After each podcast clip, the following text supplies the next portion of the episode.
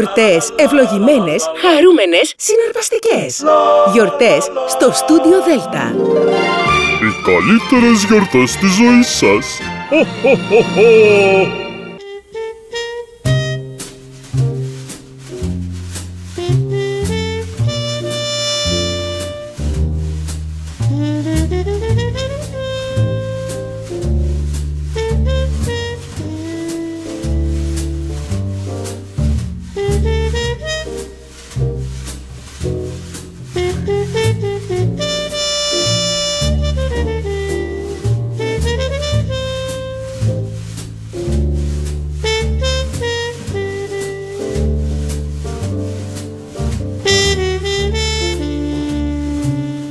Καλησπέρα σας κυρίες και κύριοι. Είναι η εκπομπή «Άνθρωποι και Ιστορίες» με τη Γεωργία Αγγελή. Ζωντανά από το Σούντιο Δέλτα, το ραδιόφωνο της καρδιάς μας.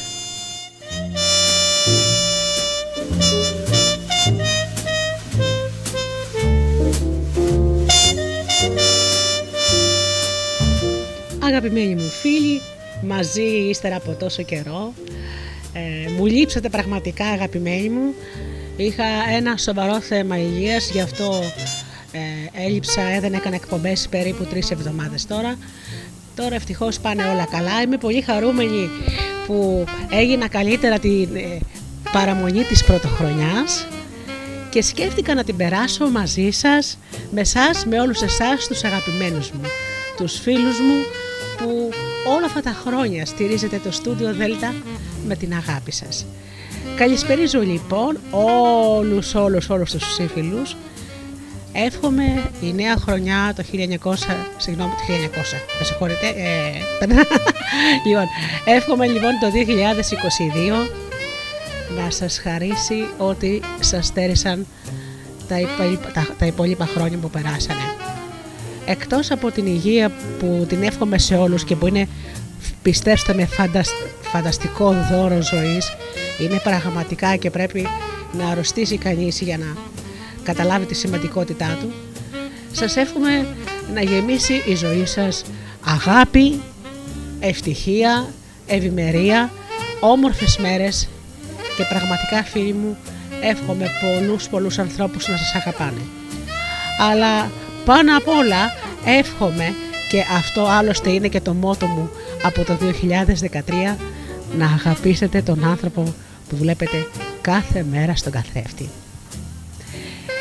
Καλησπέρα λοιπόν και χρόνια πολλά σε όλους τους ακροατές από όπου και να μας ακούνε είτε πληκτρολογούν το www.studiodelta.gr και βρίσκονται εδώ είτε μπαίνουν από μουσικές σελίδες όπως είναι το Live24 και το Greek Radios είτε μπαίνουν από το καινούργιο μας Ape, το Greek Latte FM ε, και τους ανθρώπους που μας ακούν από κινητά και tablets και φυσικά στους αγαπημένους μου συνεργάτες που με στηρίξανε όλες αυτές τις μέρες που ήμουν ασθενής. Ε, εύχομαι μέσα από την καρδιά μου τα καλύτερα. Ξεκινάω με ένα τραγουδάκι και σήμερα βέβαια τι άλλο, γιορτινές ιστορίες. Πάμε λοιπόν αγαπημένοι μου.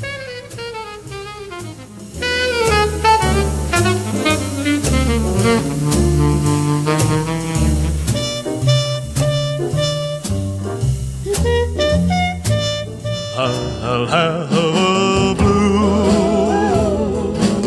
Christmas without you. I'll be so blue just thinking about you. Decorations of red on a green Christmas tree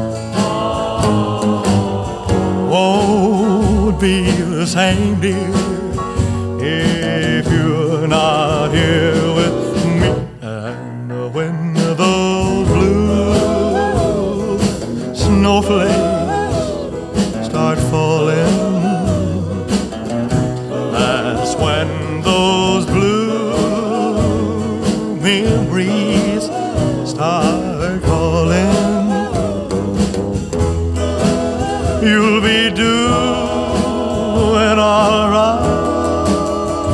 your Christmas of white,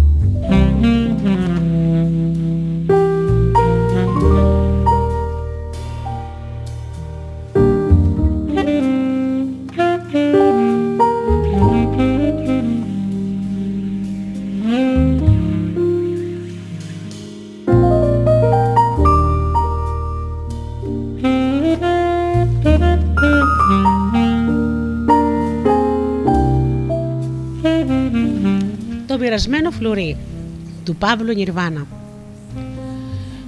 Το πρώτο φλουρί της βασιλόπιτας που μου έπεσε, ένα αληθινό φλουρί, γιατί ο πατέρας μου τον καιρό εκείνο πριν το χίνι ακόμη, όπως το έχινε στα ιστερνά του, συνήθιζε να βάζει στη βασιλόπιτα του σπιτιού μας μια χρυσή εγγλέζικη λίρα. Βγήκε μοιρασμένο. Πώς έρχονται τα πράγματα όμως καμιά φορά. Ο πατέρας μου όρθιος μπροστά στο βασιλιάτικο τραπέζι έκοβε την πίτα νοματίζοντας κάθε κομμάτι ξεχωριστά. Πριν κατεβάσει το μεγάλο μαχαίρι του ψωμιού. Αφού έκοψε το κομμάτι του σπιτιού των Αγίων, το δικό του και της μητέρας μου, πριν αρχίσει τα κομμάτια των παιδιών, σταμάτησε, σταμάτησε σαν να θυμήθηκε κάτι. Ξεχάσαμε το κομμάτι του φτωχού. Αυτό πρέπει να έρθει ύστερα από τους Αγίους. Α είναι όμως, θα το κόψω τώρα και ύστερα θα αρχίσω τα παιδιά. Πρώτο, πρώτο ο φτωχός. Κατέβασε το μαχαίρι. Του φτωχού ονομάτισε. Έπειτα ερχόταν το δικό μου κομμάτι που ήμουν και ο μεγαλύτερος από τα παιδιά. Καθώς τριβούσε όμως το κομμάτι του φτωχού για να κόψει το δικό μου, το χρυσό φλουρί κύλησε πάνω στο τραπέζι. Το κόψιμο της πίτας σταμάτησε. Κοιτάζαμε ο ένας τον άλλον και ο πατέρας όλο μας. Τώρα, ποιο είναι το φλουρί, είπε η μητέρα μου. Του Ζητιάνου ή του Πέτρου; Εγώ λέω πως είναι του Πέτρου. Η καημένη μητέρα. Το είχε καημό να μου πέσει και εμένα το φλουρί, γιατί ήμουν άτυχο παιδί. Ποτέ μου δεν είχα κερδίσει κάτι. Ούτε του Ζητιάνου είναι, είπε ο πατέρας μου. Ούτε του Πέτρου. Το σωστό, σωστό. Το φλουρί μοιράστηκε. Ήταν ανάμεσα στα δύο κομμάτια. Καθώς τα χώρισε, το μαχαίρι έπεσε κάτω. Το μισό είναι του Ζητιάνου και το μισό του Πέτρου. Και τι θα γίνει τώρα, ρώτησε στην χωρημένη μητέρα μου. Ε, τι θα γίνει, συλλογιζόμασταν κι εμείς. Μην πόνο κεφαλάτε, είπε ο πατέρας. Άνοιξε το πορτοφολάκι του, έβγαλε από μέσα δύο μικρές χρυσές, δύο μισές χρυσές λίρες. Το χρυσάφι τότε δεν είχε κρυφτεί ακόμα και τις ακούμπησε στο τραπέζι. Να τι θα γίνει. Αυτή φυλάχτεται να τη δώσει στον πρώτο ζωτιάνο που θα χτυπήσει την πόρτα μας. Είναι η τύχη του. Η άλλη μισή είναι του Πέτρου. Και μου την έδωσε. Καλορίζικη και του χρόνου, παιδί μου. Είσαι ευχαριστημένος; Αν ήμουν, λέει, ήμουν και μου το παραπάνω. Η ιδέα μάλιστα πως είχα συντροφέψει με το ζητιάνο με διασκέδαζε, με διασκέδαζε πολύ. Θα του τη δώσω εγώ με το χέρι μου, είπα. Γελούσαμε όλοι με την παράξενη τύχη μου. Τα άλλα παιδιά με πειράζανε. Ο σύντροφος τους ζητιάνου. Μονάχο ο πατέρας μου δεν γελούσε. Εκείνος με τράβηξε κοντά του, με φίλησε και μου είπε: Μπράβο σου, είσαι καλό παιδί. Το άλλο πρωί λοιπόν, μόλις ξυπνήσαμε, χτυπάει η πόρτα. Κάτι μου έλεγε πως ήταν ο Ζητιάνο που έφτανε βιαστικός να πάρει το μερίδιό του. Έτρεξα στην πόρτα με τη μισή λίρα. Ήταν ένας γέρος Ζητιάνο με κάστα σπηγενιάδα, γυρτός από τα χρόνια και μουρμούριζε ευχές τρέμοντας. Έτρεμε καημένος από το κρύο. Πάρε παππού, του είπα. Ο γέρος που δεν έβλεπε καλά-καλά και που είχε γελίσει, φαίνεται, παράξενα το από μακριά το χρυσό νόμισμα, το έφερε κοντά στα μάτια του να το κοιτάξει καλύτερα. Δεν μπορούσε να πιστέψει στα μάτια του. Κρατούσε χρυσάφι. Στα χέρια του τον καιρό εκείνο, που όλοι δίνανε στους ζητιάνου δίλεπτα και μονόλεπτα. Τι είναι αυτό, παιδάκι μου, με ρώτησε. Διάρα γυαλισμένη. Μισή λίρα, μισή λίρα είναι παππού, του είπα. Πάρτινε, δικιά σου είναι. καημένος ο Ζητιάνο. Δεν ήθελε να το πιστέψει. Μήπως έκανες λάθος, παιδάκι μου; Για ρώτα τους γονείς σου. Δεν εγόρεξα να με παίρνουν στις αστυνομίες για κλέφτη εδώ πέρα που είναι. Του εξήγησα με τι τρόπο είχε μοιραστεί το φλουρί της Βασιλόπιτας. Ο γέρος έτρεμε τώρα περισσότερο, μα έτρεμε από τη χαρά του. Σήκωσε ψηλά τα ρωστημένα μάτια και είπε: Ο Θεός είναι μεγάλος. Να ζήσεις, παιδάκι μου, να σε χαίρονται οι γονείς σου. Και ο Θεός να σε αξιώσει να έχεις πάντα όλα τα καλά, να τα μοιράζεις με τους φτωχούς και τους αδικημένους. Την ευχή μου να έχεις. Μου έδωσε την ευχή του, σήκωσε πάλι ψηλά κατά τον ουρανό τα αρρωστημένα του μάτια και κατέβηκε με το ραβδί του τη σκάλα. Και έτσι τελείωσε η ιστορία του φλουρίου της Βασιλόπιτα από εκείνη τη χρονιά. Από τότε πέρασαν πολλά χρόνια. Μα από τότε, όσες φορές δίνω μία βοήθεια σε ένα φτωχό, συλλογέμαι. Τάχα εγώ μοιράζω τα λεφτά μου με το φτωχό ή ο φτωχός μοιράζει τα λεφτά του με μένα. Αυτό δεν μπορούσα ποτέ να το καταλάβω, ούτε τότε που το πήρασα με τον παλιό Ζητιάνο, το φλουρί της Βασιλόπιτας.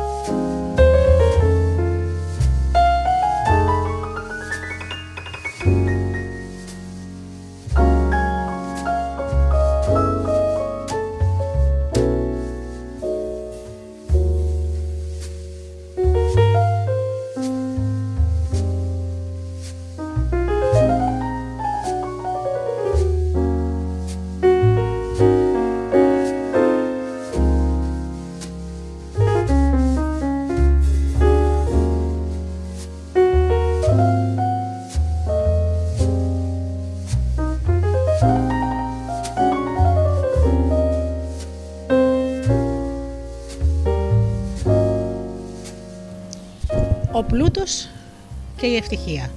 Γρηγόριος Ξενόπουλος. Γιαγιά αλήθεια απόψε ανοίγει ο ουρανός. Ναι, παιδάκι μου, γιατί ξημερώνουν τα Άγια Θεοφάνεια. Και όποιος αγρυπνήσει και προφτάσει σε εκείνη την απόκριφη ώρα, το ξέρω, γιαγιά μου, το ξέρω. Μπορεί να συζητήσει ό,τι θέλει από το Θεό και του γίνεται. Ναι, μα φτάνει να συζητήσει ένα πράγμα μονάχα. Το παιδάκι αποφάσισε να κρεπνήσει. Κοντά στην καμαρά του επάνω ψηλά ήταν η πόρτα που έβγαινε στο λιακωτό. Χωρίς να το δει κανείς, κουκουλώθηκε με το παπλωματάκι του, πήρε το προσκεφάλι του και πήγε να ξαπλωθεί εκεί έξω. Δεν είχε φόβο κανένας. Στη χειμωνιάτικη νύχτα το ζέστηνε το πάπλωμα και η ελπίδα. Ήταν αργά. Σκοτάδι και σιωπή απλωνόταν κάτω σε όλη την κοιμισμένη πόλη. Εδώ και εκεί μονάχα τρεμόκαιγε κανένα φανάρι, σαν μάτι νησταγμένο και τα αγιασμένα νερά της λίμνης εκεί πέρα λαμπύριζαν στη μυστική αστροφεγιά. Απέραντος στόλος, σαν μαύρο βελούδο, καρφωμένο με διαμάντια καρφιά. Το σκέπεζε ο ουρανός. Και τον κοίτασε με ανήσυχα μάτια το παιδάκι και περίμενε ήσυχα να ανοίξει. Ό,τι ζητούσε τότε θα γινόταν. Μα φτάνει να ζητούσε ένα μονάχα πράγμα. Και το παιδάκι είχε το σκοπό του. Οι ώρες περνούσαν έτσι και οι, πε, και οι παιδινοί ζωντανά ορολόγια έλεγαν με τη βραχνή τους φωνή ο ένας τον άλλον. Ήρθε τέλος πάντων η απόκριφη ώρα που άνοιξε ο ουρανός μέσα από την άσπρο σπαραμένη μαυρίλα. Πρόβαλα έξαφνα μια λάμψη ζωηρή στην κτήση και τα γιασμένα νερά της λίμνης εκεί πέρα έλαμψαν σαν αναμένα. Στο θέαμα αυτό το παιδάκι τα σάστησε. Του φάνηκε σαν να είδε αγγέλους να πετούν εκεί ψηλά μέσα στον ουρανό, στο φωτεινό ουρανό, σε αυτό το άνοιγμα και ένα ολόχρυσο ποταμό να τρέχει στον ουρανό που καθώς λένε τον λένε Ιορδάνη. Στον ποταμό του, στη θάμποσή του και στη σαστιμάρα του, λησμόνισε τι είχε ζητήσει και έβλεπε βουβό. Μονάχα την τελευταία στιγμή που συνήλθε λιγάκι, πρόφτασε να πει ένα λόγο. Και σβηνόταν πια η λάμψη, σαν να ακούστηκε στον αέρα της νύχτας η ψηλή φωνούλα του παιδιού. Πλούτο. Γύρισε τρέμοντας το κρεβατάκι του. Σκεπάστηκε από το κεφάλι και ως το κεφάλι και προσπάθησε να κοιμηθεί. Μα τον άφησε το μικρό για πολύ ώρα ξάγρυπνο. Το εκπληκτικό θέμα από το ένα μέρος που βασάνιζε ακόμα τα μάτια του και μια ανήσυχη σκέψη από το άλλο που βασάνιζε το μυαλό του. Τι λαμπρό, τι απίστευτο θαύμα. Να τον άκουγε τάχο Θεός. Πρόφτασε να μιλήσει σε κατάλληλη στιγμή. Αχ, θα αποκτούσε τον μπουρού το ένα, το ένα πράγμα που ζήτησε με την καρδιά του το φτωχό παιδάκι. Σαν αποκοιμήθηκε κατά το πρωί, είδε ένα παράξενο όνειρο. Τόσο ζωηρό που ακόμα και τώρα δεν ξέρει αν κοιμόταν πραγματικά ή αν ξυπνούσε με τον πυρετό. Του φάνηκε πως μπήκε έξαφνα ένας άνθρωπος, ένας ένας νέος, παιδί μάλιστα, αμούστακο. Το πρόσωπό του έλαμπε από ομορφιά και η φορεσιά του έλαμπε από πολυτέλεια. Από πάνω σκάτω ήταν πνιγμένος στο χρυσάφι, στο μετάξι και στα πετράδια. Ένας σύννεφο κάτασπρο υποστήριξε τα πόδια του. Στα χέρια του κρατούσε ένα χρυσό ραβδί. Είχε φτερούγια χιονάτα και χαμογελούσε. Να με, τι θέλεις, είπε με τρυφερή φωνή. Άγγελος, ψιθύρισε το παιδί, τρομαγμένο. Δεν είμαι άγγελος, αποκρίθηκε νέος, είμαι ο πλούτος. Μου ζήτησες απόψη. Εκείνος που οδηγεί τα βήματά μου, είδε τη φωτιά της καρδιάς σου και με έστειλε. Μια στιγμή πρωτήτερα, αν πρόφτανε να πεις το όνομά μου, θα ερχόμουν να σε φορτωθώ ανερότητα. Μα τώρα που άρχισες να μιλήσεις και έγινε ζήτημα, αν έπρεπε να σου γίνει χάρη ή όχι, αποφασίστηκε να έρθω μονάχα να σε ξαναρωτήσω και ό,τι μου πεις θα κάνω. Επιμένεις ακόμα στο λόγο σου, εμένα ζητάς και επιθυμείς πραγματικά, αφού ξέρεις ότι μονάχα ένα πράγμα έχεις δικαίωμα να ζητήσεις. Αν είναι έτσι, πες μου, και, πες μου το και μένω μαζί σου για πάντα. Το παιδάκι πήρε θάρρος και βγήκε περισσότερο από το σκέπασμά του και είπε: Εσένα θέλω, πλούτε μου. Σε θέλω να μείνεις για πάντα μαζί μου. Είδα πως όλη η ευτυχία βρίσκεται πάντα σε σένα και από τον πολύ καιρό εσύ είσαι το όνειρό μου. Βλέπω ότι με αγαπάς αλήθεια και θα ήθελα να μείνω μαζί σου. Αλήθεια, τι όμορφη η ζωή που θα περνούσαμε. Παντού ο κόσμος θα σκύβει στο διάβολο μας, σαν να βγαίνουμε συντροφιασμένοι. Θα κατοικούμε σε παλάτια ολόχρυσα. Θα, θα κοιμόμαστε σε ολόχρυσο κρεβάτι. Θα σκεπαζόμαστε με μεταξωτά συντόνια. Το γυαλιστερό ατλάζι και το χρουδωτό βελούδο θα μας τριγυρίζουν από παντού. Στο πάτωμα, στους τοίχους, στο ταβάνι, στα καθίσματα παντού. Όπου θα κουμπά το κορμί και θα αναπαύεται και το βλέμμα. Θα φαράμε λαμπρά φορέματα και στολίδια. Θα έχουμε δούλες και γνώριμους πολλούς. Βαλσαμωμένο θα είναι ο αέρας που θα αναπνέουμε από τα άνθη και τα μυρωδικά. Το τραπέζι μας θα λάμπει στο χρυσάφι και στο κρίστελο. Θα βγαίνουμε στον περίπατο με αμάξι καταστόλιστα. Θα πηγαίνουμε στα θέατρα, στους χορούς, στα υποδρόμια, πάντα στην καλύτερη θέση.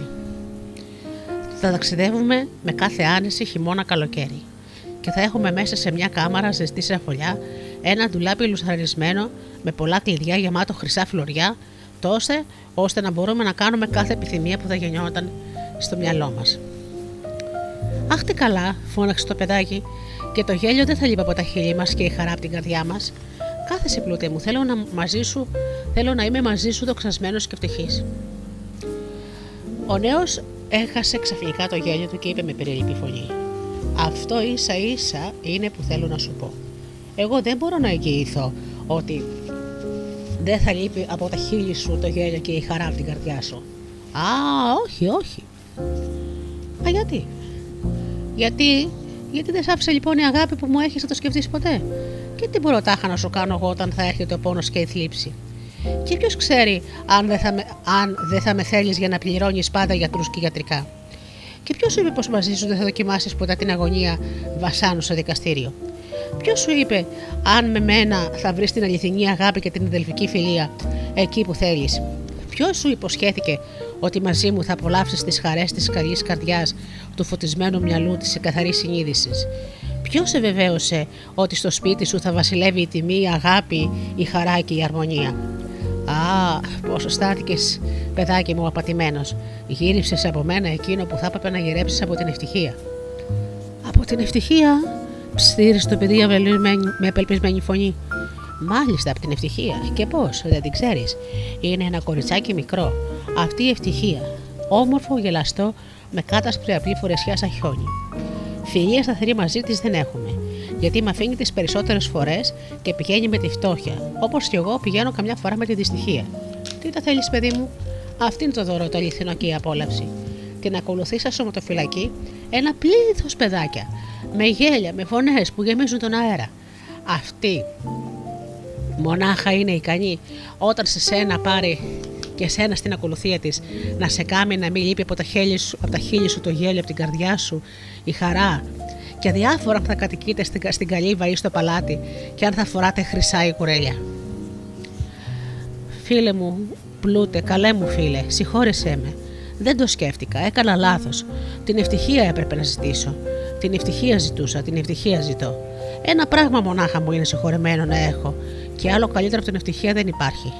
Αχ, ούτες εσύ καλέ μου πλούτε, τον βλέπω, το εννοώ. Λοιπόν, θέλεις την ευτυχία. Πολύ καλά, εγώ φεύγω. Και φεύγω και άκουσε, όχι γιατί δεν με θέλεις, αλλά γιατί δεν πρόφτασες να με ζητήσεις την κατάλληλη ώρα. Στάθηκε τυχερό. Αλλιώτικα δεν θα έβγα από κοντά σου και θα ήταν περίτη κάθε σου μετάνια. Χαίρετε, είπε ο πλούτος και εξαφανίστηκε. Το παιδάκι δόξασε το Θεό. Έτσι είχε καιρό πάλι του χρόνου πιο φωτισμένο και πιο ήσυχο να εκρυπνήσει την ίδια νύχτα και να ζητήσει από τον ουρανό την ευτυχία. Μα μονάχα την ευτυχία.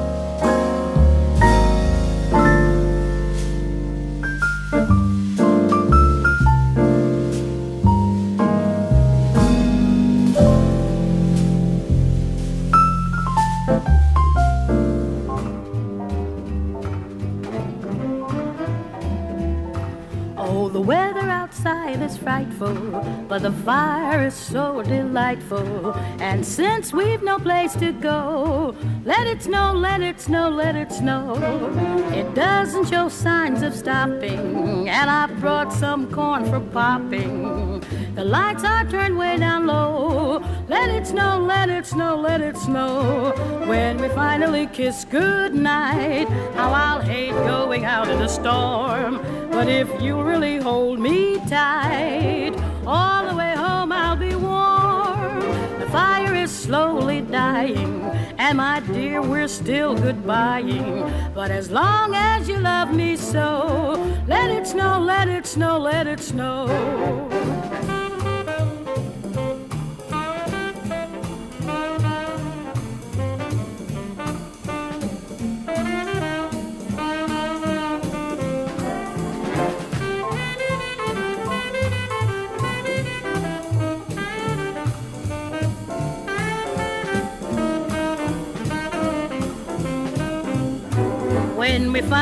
Kiss goodnight. How I'll hate going out in the storm. But if you really hold me tight,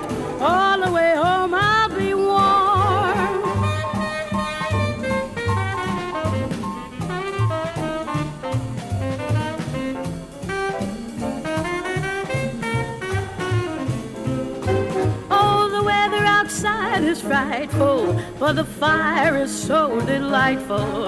And since we've no place to go, let it snow, let it snow, let it snow. It doesn't show signs of stopping, and I brought some corn for popping. The lights are turned way down low. Let it snow, let it snow, let it snow. When we finally kiss goodnight, how I'll hate going out in a storm. But if you'll really hold me tight, all the way home I'll be warm. The fire is slowly dying, and my dear, we're still goodbying. But as long as you love me so, let it snow, let it snow, let it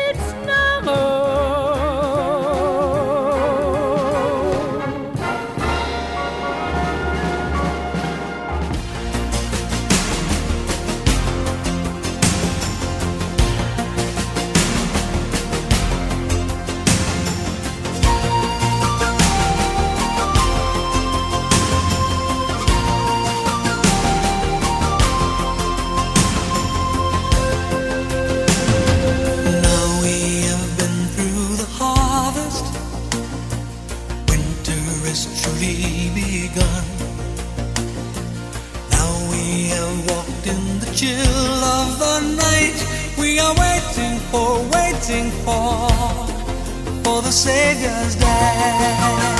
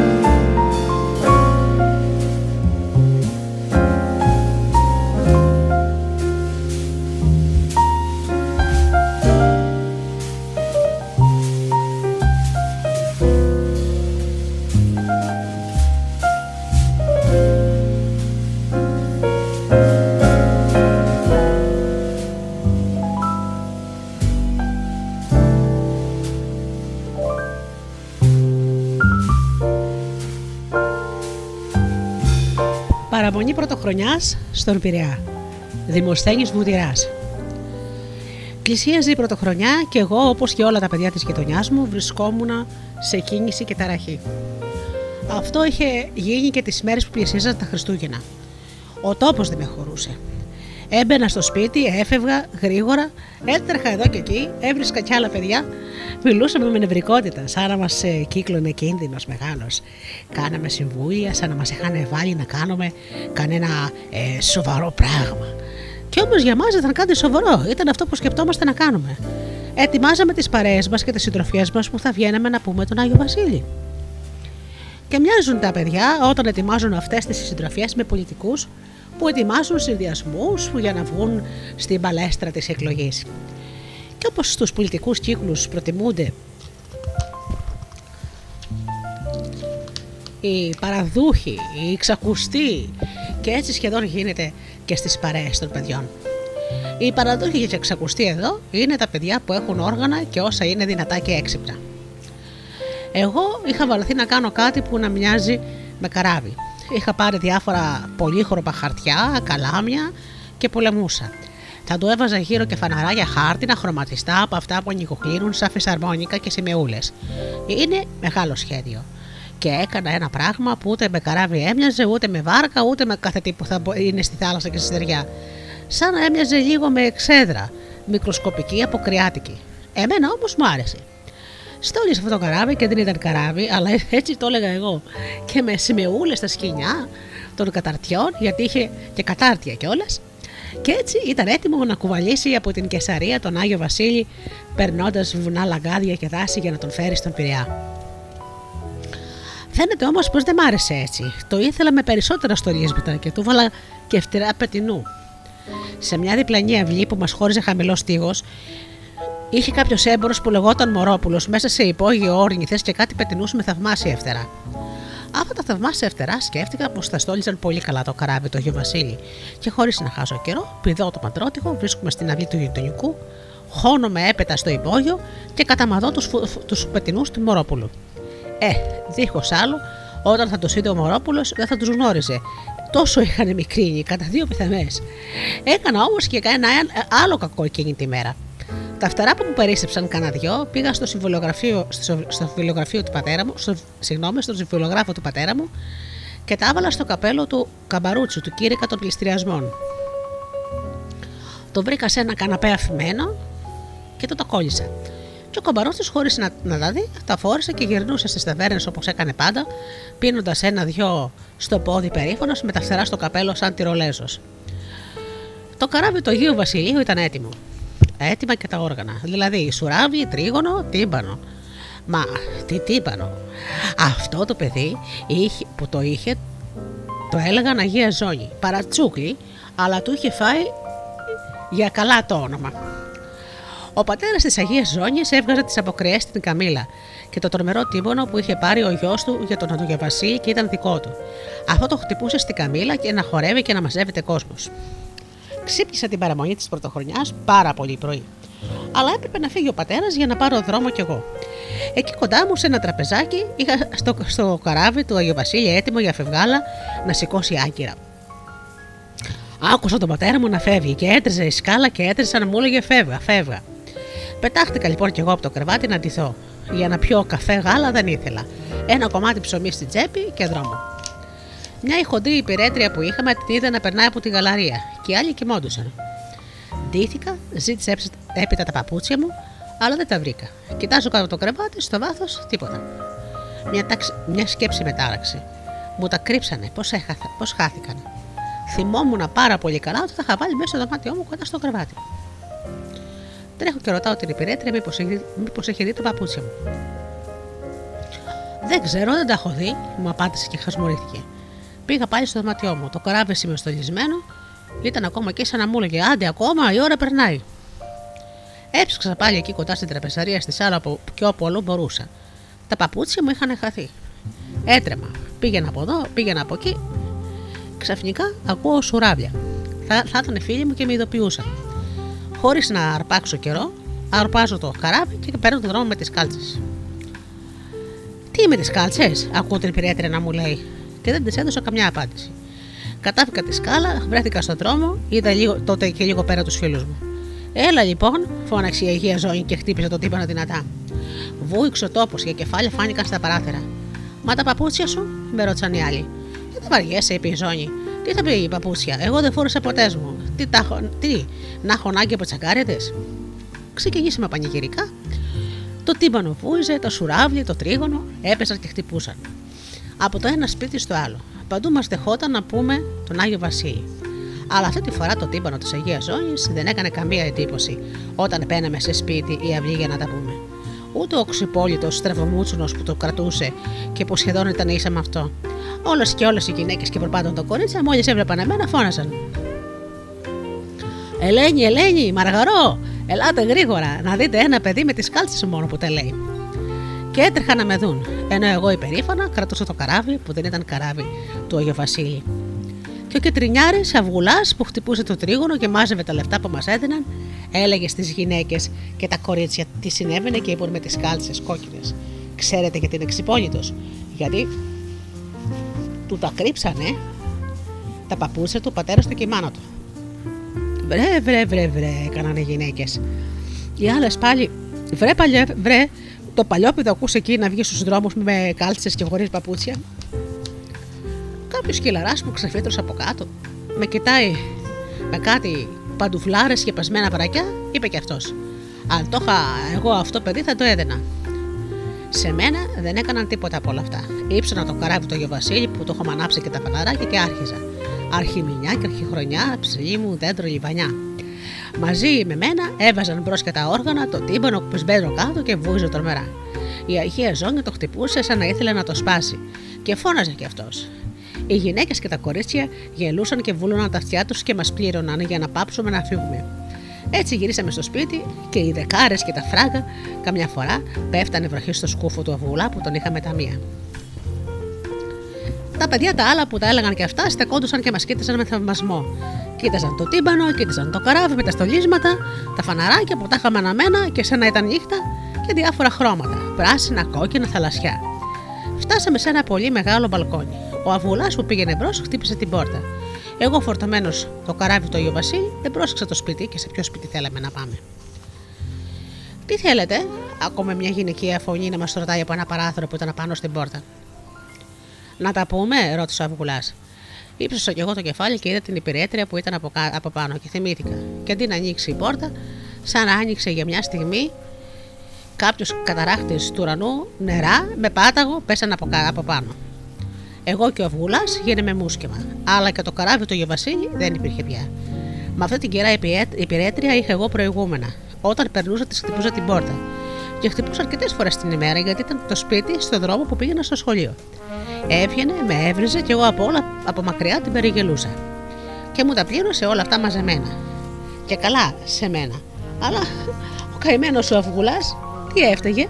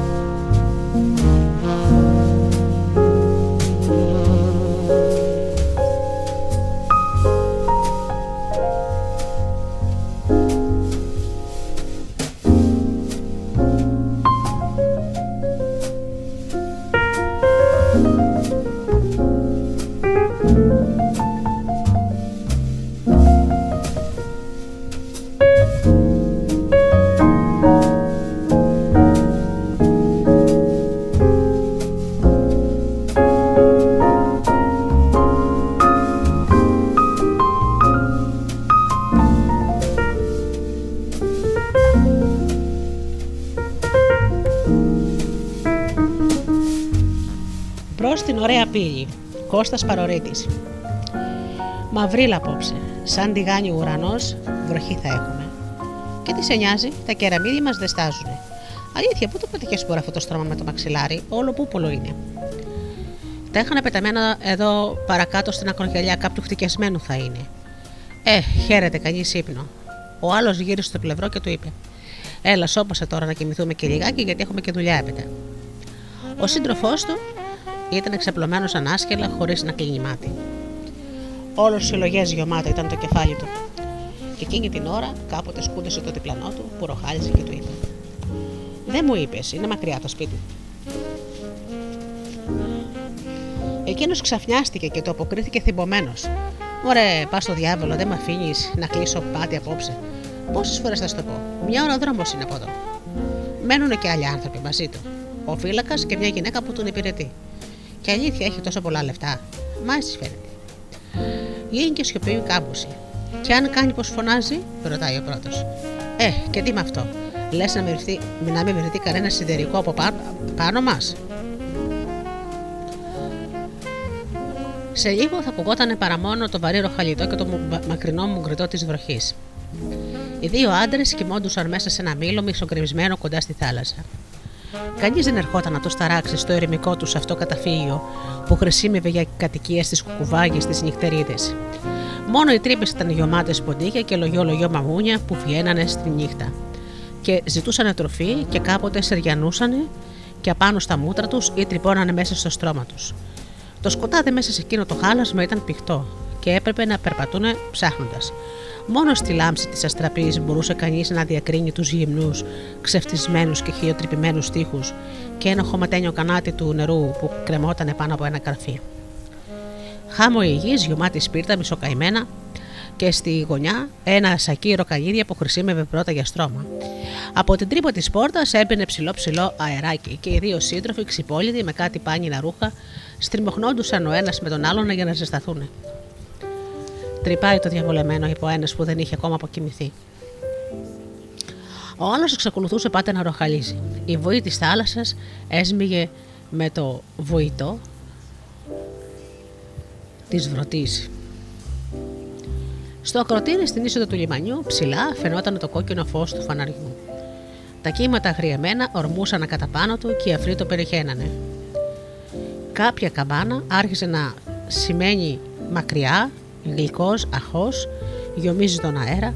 Έπειτα αρχίζει άλλη, άλλη, άλλη και σιγά, από όλες, σιγά σιγά και από όλες τις μεριές ερχόντουσαν αχή σε όλους τους τόνους και σε όλα τα χρώματα.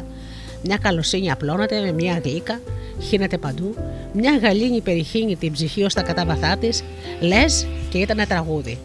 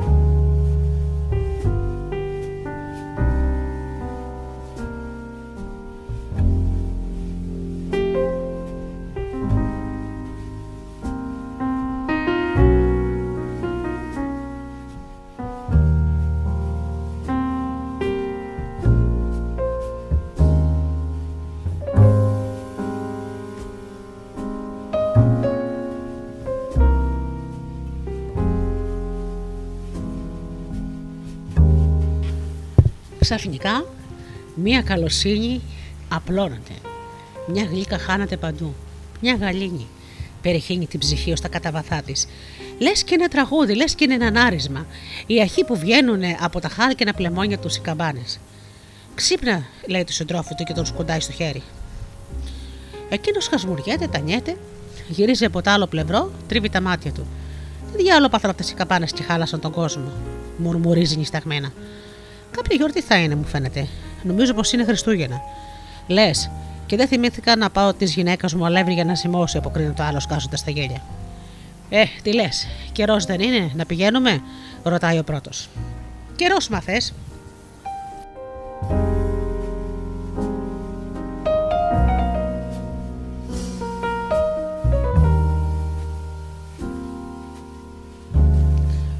Ξεκινήσανε, το κρύο τους περώνιαζε όμως μέχρι το κόκαλο. Το σκοτάδι ήταν τόσο πηχτό που δεν βλέπανε πού να πατήσουν.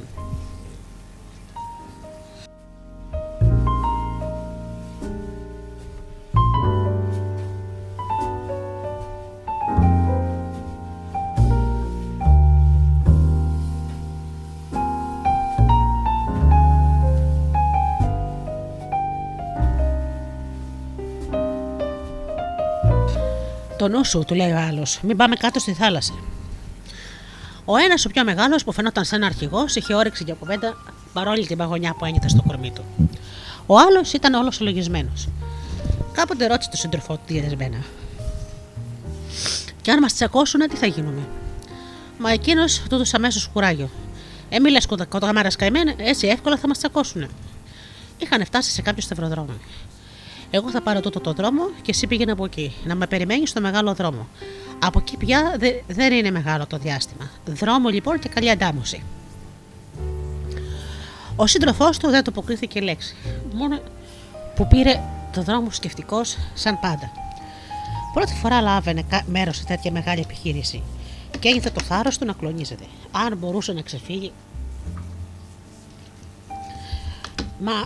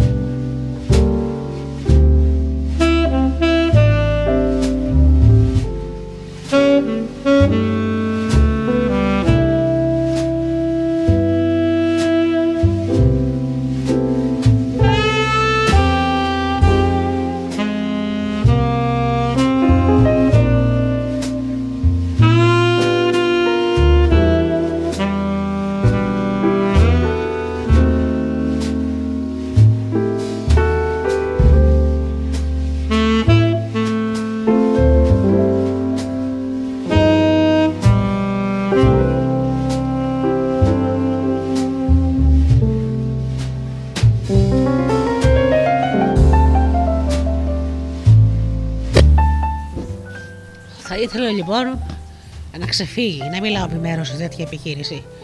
Μα δεν ήταν στο χέρι του να γλιτώσει από την επίτρηση του συντρόφου του. Ο άνθρωπος αυτός είχε μια δύναμη επάνω του. Τον έσουρνε όπου ήθελε. Σήκωσε τα μάτια του στον ουρανό. Γανίλα, μαυρίλα, συννεφιά τρομερή. Η μπόρα ήταν έτοιμη να ξεσπάσει, κοντοζίγουνε. Και αλήθεια, δεν είχε προχωρήσει πολύ και οι καταράχτως του ουρανού ανοίξανε. Η βροχή έπεφτε με το ασκή. Έπρεπε να γλιτώσει.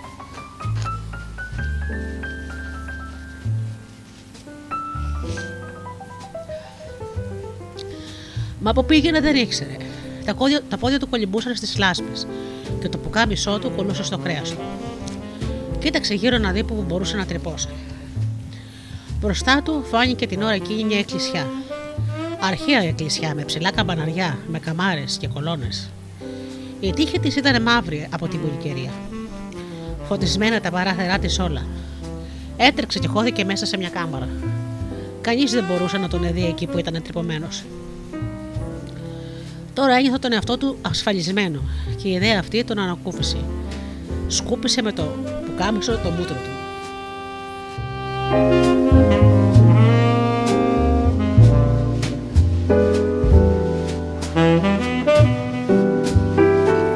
Τα πόδια του χάμω στις μαρμάρινες πλάκες.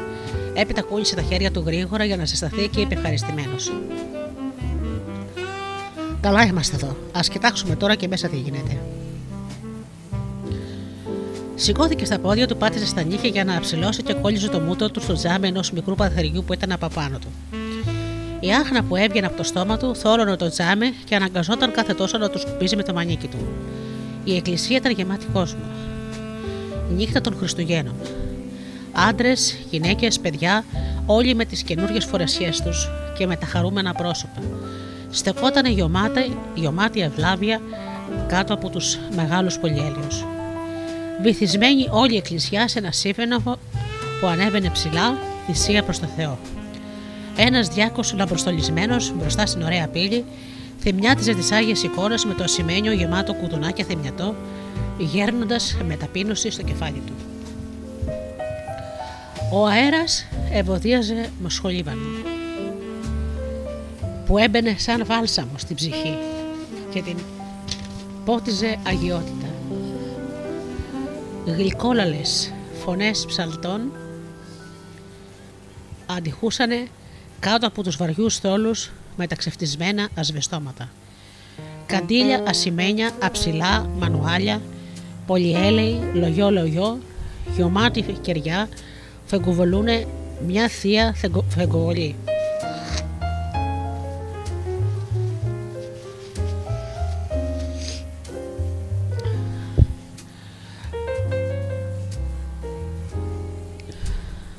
Να και ο παπάς, με τη μακριά κάταστρο γενιάδα του. Σεβαστός, μεγαλόπρεπος, προβάλλεται στην ωραία πύλη και βλογάει όλο σου γαλήνη και αγιότητα. Ταπεινώνονται μπροστά του ολονών τα κεφάλια και εκείνη τη στιγμή οι ψυχές, γαλήνιες, δοξολογούν τον ύψιστο. Σύονται τα στήθια από τη συγκίνηση και τα αχίλια. Ψιθυρίζουν προσευχές. Θαυμάζεται τη μεγαλόπρεπη εικόνα και ρουφάει αχόρταγα τις Άγιες Μελωδίες. Θέλει να κλείσει στην ψυχή του όλο εκείνο το μυστήριο και να καταλάβει την ψηλή σημασία του. Ποτέ του δεν είδε παρόμοιο θέαμα. Δεν θυμάται αν έχει πατήσει ποτέ σε εκκλησιά. Όλη τη ζωή στον δρόμο την επέρασε. Σπίτι του ουρανός και στρώμα η γη. Η μάνα του ήταν μια γυναίκα του δρόμου που την έσουρνε ο ένας και ο άλλος. Και όσο παιδιά γεννούσε, τα έριχνε όλα. Αυτόν τον είχε γεννήσει με κάποιο τσαγκάρι, γι' αυτό και οι σύντροφοί του, άμα θυμώνανε μαζί του, τον φωνάζανε μπάσταρδο, χωρίς να το κακοφέρεται, γιατί το ήξερε πως ήταν αλήθεια.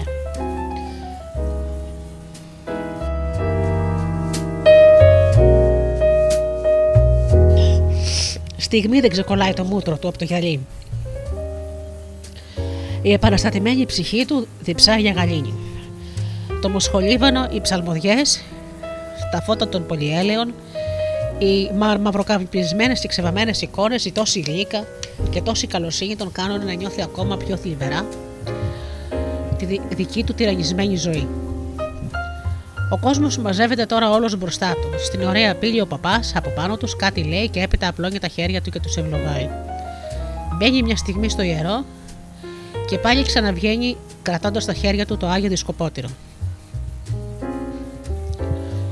Οι χριστιανοί μεταλαβαίνουν, παίρνουν το αντίδωρο και τα πρόσωπά τους ακτινοβολούν γιατί το πιστεύουν πως βάλανε μέσα τους τον Χριστό. Ο ένα-ένα τώρα αρχίζουν να βγαίνουν από τις μεγάλες πόρτες της Εκκλησίας που ανοίγονται διάπλατε.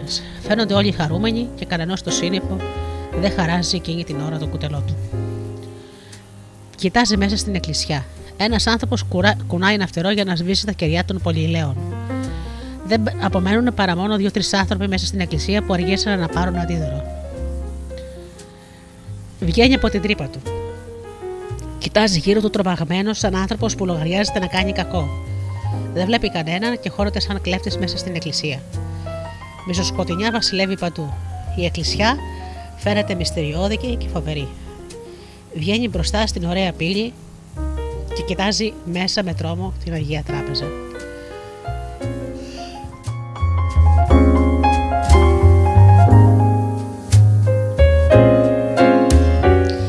Την ώρα εκείνη ο παπάς είχε αρχίσει να βγάζει από πάνω του τα ιερά άμφια. Ο άνθρωπος ανεβαίνει τη σκάλα του ιερού, σκύβει το κεφάλι του μέσα και λέει δειλά στον παπά: Παπά, δεν με καταλαβαίνεις και εμένα. Ο παπάς τον κοιτάζει από την κορυφή ως τα νύχια, σκέφτεται λίγο και τον ρωτάει: Εξομολογήθηκε. Και εκείνος, σαν να μην νιώθει την ερώτηση. Ο παπάς πάλι τον ρωτάει αυστηρά: Σε ρωτάω αν εξομολογήθηκες. Ο άνθρωπος φοβάται να πει ψέματα. Όχι, αποκρίνεται. Ε, τότε δεν κάνει, παιδί μου, να μεταλάβεις. Πήγαινε. Του λέει ο παπάς και τραβάει για να αποτελειώσει το βουδίσιμό του. Μένει σαν ζεματισμένος. Τι εκκλησιά είναι αυτή που διώχνει τους ανθρώπους, συλλογίζεται και το μάτι του καρφώνεται στην εικόνα της Παναγίας. Πόσο γλυκιά είναι η ματιά της, πόσο καλοσύνη τον κοιτάζει. Δεν είναι άγρια αυτή σαν τον παπά, και αν μπορούσε θα άνοιγε τα χέρια της να τον αγκαλιάσει. Ξαφνικά νιώθει ένα χέρι στον ώμο του και άκουσε μια φωνή να του λέει από πίσω. Ε, του λόγου σου, τι κάθισε και χάσκει. Η εκκλησιά σκόλασε. Άιντε, πήγαινε. Ήταν ο καντιλανάφτης της εκκλησιάς που τον κοιτούσε με μάτι γεμάτο υποψίες. Φεύγω, φεύγω, αποκρίθηκε εκείνος. Με διώχνει η εκκλησιά, σκέφτηκε. Η βροχή είχε σταματήσει από ώρα, μα ο ουρανός ξεκολουθούσε ακόμα να είναι γεμάτος γανίλα. Περπατούσε πάνω στις πηχτέ λάσπες, δοκίμαζε με κόπο να, να ξεκολλήσει από μέσα τα γυμνά του πόδια. Δεν έβλεπε που πατούσε και κάποτε έπεφτε μέσα σε λάκους γεμάτου από νερό. Από τα κεραμίδια και τους νεροχύτε έστασε νερό. Περπατούσε σκύβοντας το κεφάλι και έξαφνα ένας άνθρωπος έπεσε πάνω του.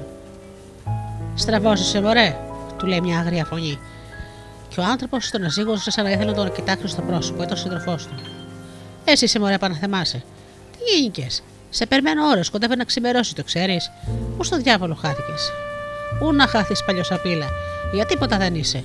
Έλα, ξεκουμπί σου, πάρε τα ξερά σου, περπάτα και τελειώνουμε. Εκείνος δεν κουνήθηκε από τη θέση του. Τι στήκες έτσι, βρε ζωντόβολο σαν ξύλο; Τράβα σου, λέω, του είπε, και τον τραβάει με θυμά από το ποκάμι σου.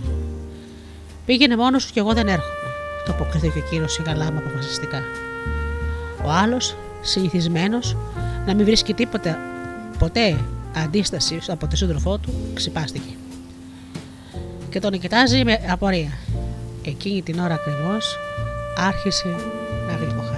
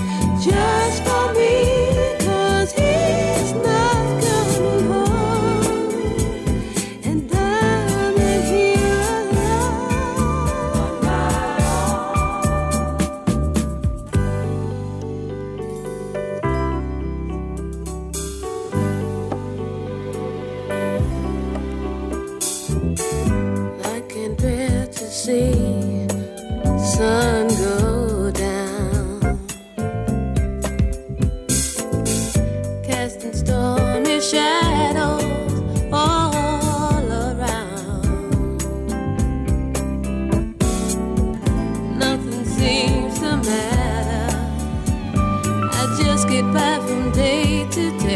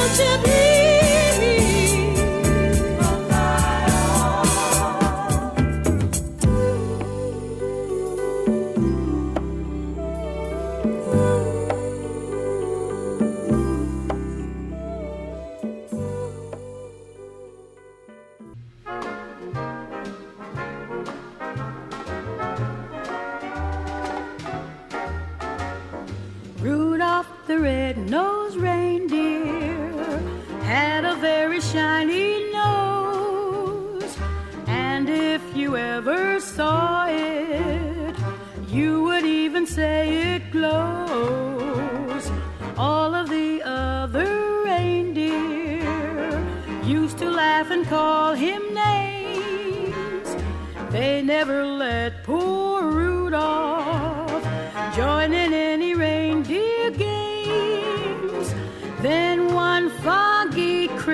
Christmas Eve, Santa came to say, Rudolph, with your nose so bright, won't you guide my sleigh tonight?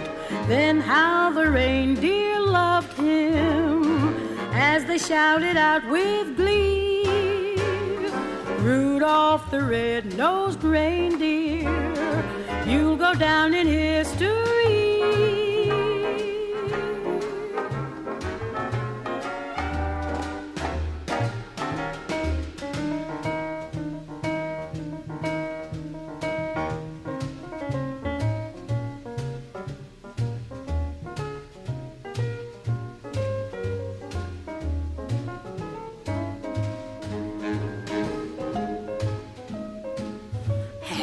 Nose down, Rudy. Hang your nose and cry. You know Dasher and Prancer and Vixen, but what do you know about Rudolph and his nose? Rudolph the red-nosed reindeer had a very shiny nose, and if you ever saw it, say it glows. Then one foggy Christmas Eve, Santa came to say, Rudolph, with your nose so bright, won't you guide my sleigh tonight? Then how the reindeer loved him as they shouted out with glee. Rudolph the red-nosed reindeer, you'll go down in history. There is boy child, Jesus Christ, was born on Christmas Day. And man will live forevermore because of Christmas Day.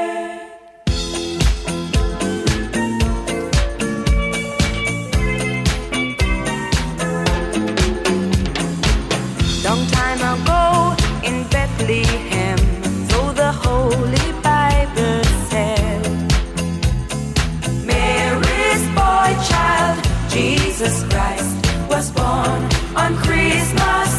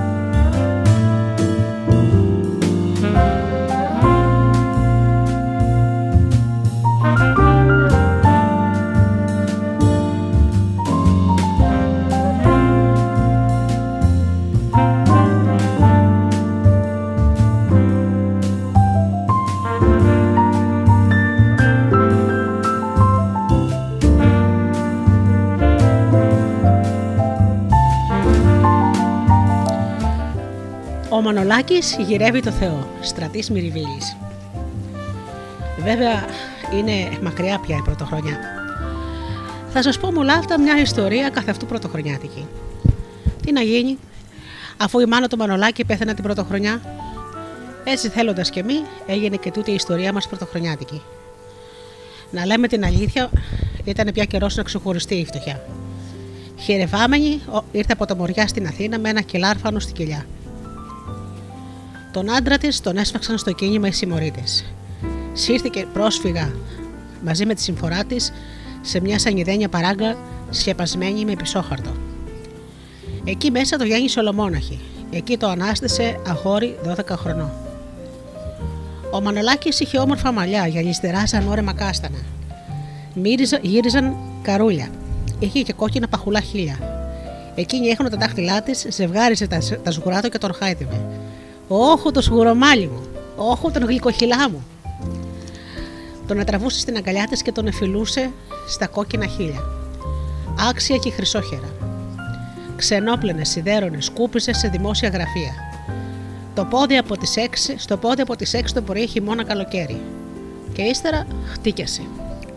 Έπεσε στο στρώμα, έπαψε να τον εφυλά στο στόμα. Έβηχε και έλειωνε σαν Άγιο Κέρι μέρα με την ημέρα. Το αγοράκι αποτραβήχτηκε από το σχολείο και πολεμούσε να βγάλει το ψωμί και τον Διανό. Και με τα πολλά τα κατάφερε και μπήκε στο μεγάλο μανάβικο της γειτονιάς θεληματάρης.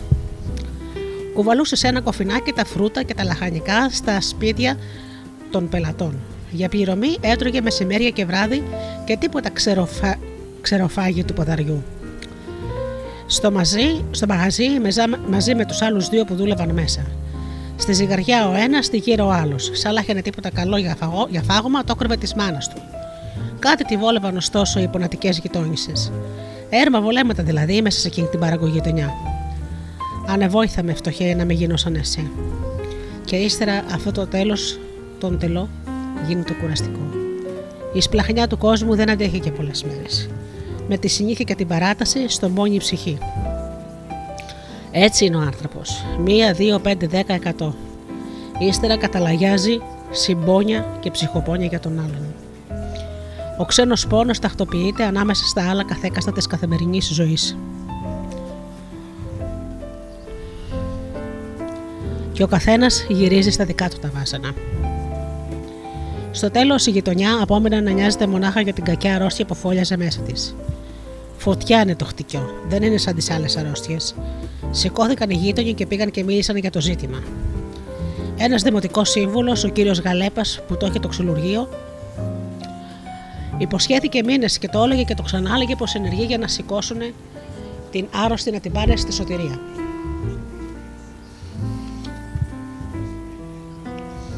Όλο και περίμενε να διάσει ένα κρεβάτι και όλο δουλειά, η δουλειά δεν έπαιρνε τέλος. Πολύ δύσκολο πράγμα κατά τα φαινόμενα. Εξάλλου η γυναίκα ένα το ήθελε και δέκα το φοβόταν. Την έπιανε τρομάρα να συλλογιστεί τι θα απογίνει ολομόναχο το παιδάκι της μέσα στους πέντε δρόμους. Τον έστελνε και ρωτούσε του κυρίου Γαλεπά κάθε δύο μέρες, κάθε δύο-τρει μέρες στην αρχή και ύστερα κάθε εβδομάδα. Και όλο με χτυποκάρδι περίμενε να μάθει την ανταπόκριση του Δημοτικού Συμβούλου.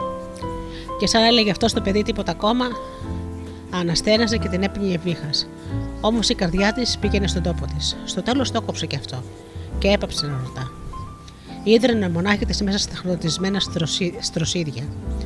Ήδρωνε ολόνυχτα και πάσχεζε να πνιγεί από το βήχα, να μην ξυπνήσει το παιδί που γύριζε αργά και αφανισμένο στην κούραση. Όμως αυτό πεταγόταν κάθε φορά πάνω στον ύπνο του και ελαφιασμένο ρωτούσε: Μανούλα, θέλεις νερό; Άπλωνε το χέρι του και του χάιδευε τα μαλλιά. Όμως δεν τον φιλούσε πια στο κόκκινο στόμα. Κοιμήσου, αγόρι μου, δεν είναι τίποτα.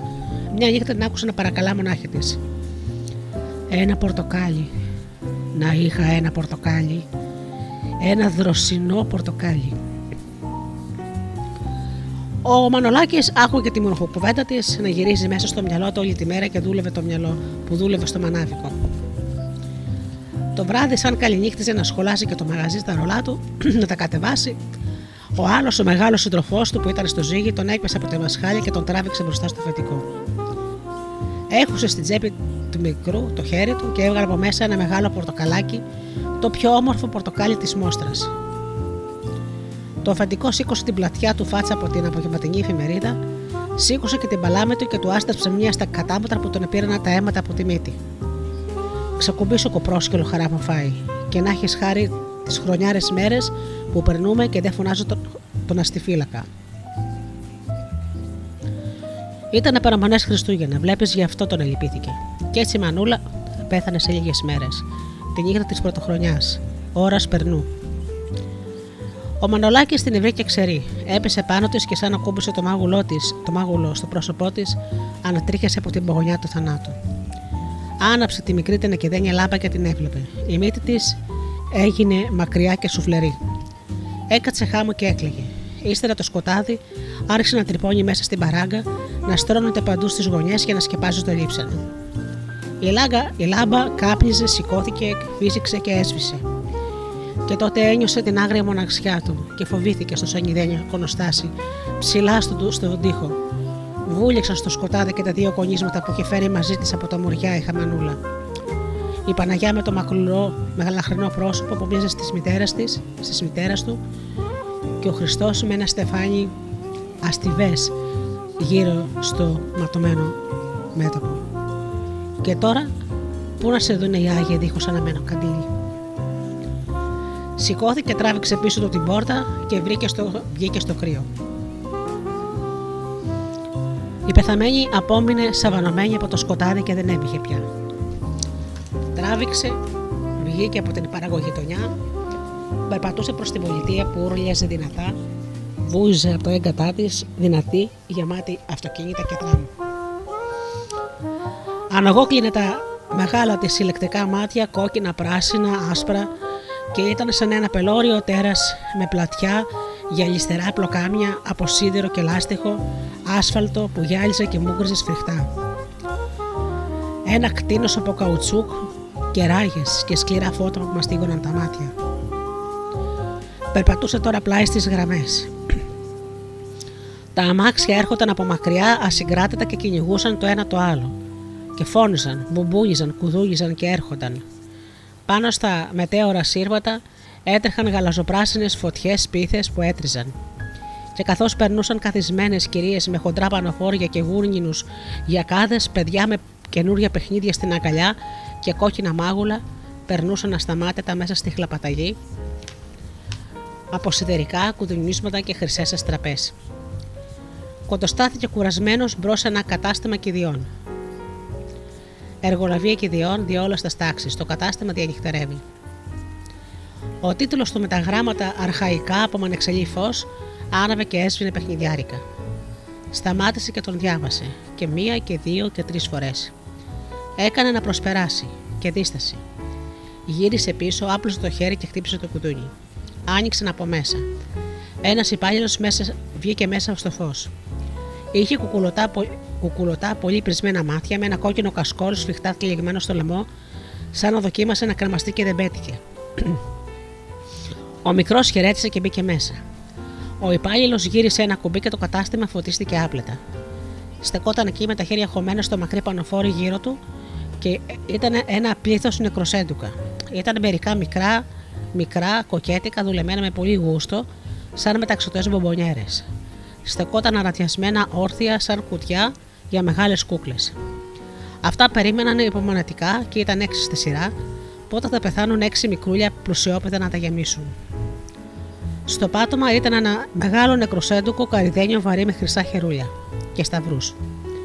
Ήταν ξεσκέπαστο και ο Μανολάκης είδε μέσα μια κουβάρα στρατιωτικές κουβέρτες. Κατάλαβε πως ο υπάλληλος κοιμόταν εκεί μέσα και τον ξύπνησε. Έτριβε το κούτελο, χασμουρήθηκε και ρώτησε το παιδί: Τι αγαπάτε, φαινόταν ο γοροξυπνημένος, μαχ, μαχμούρης και αδιάθετος.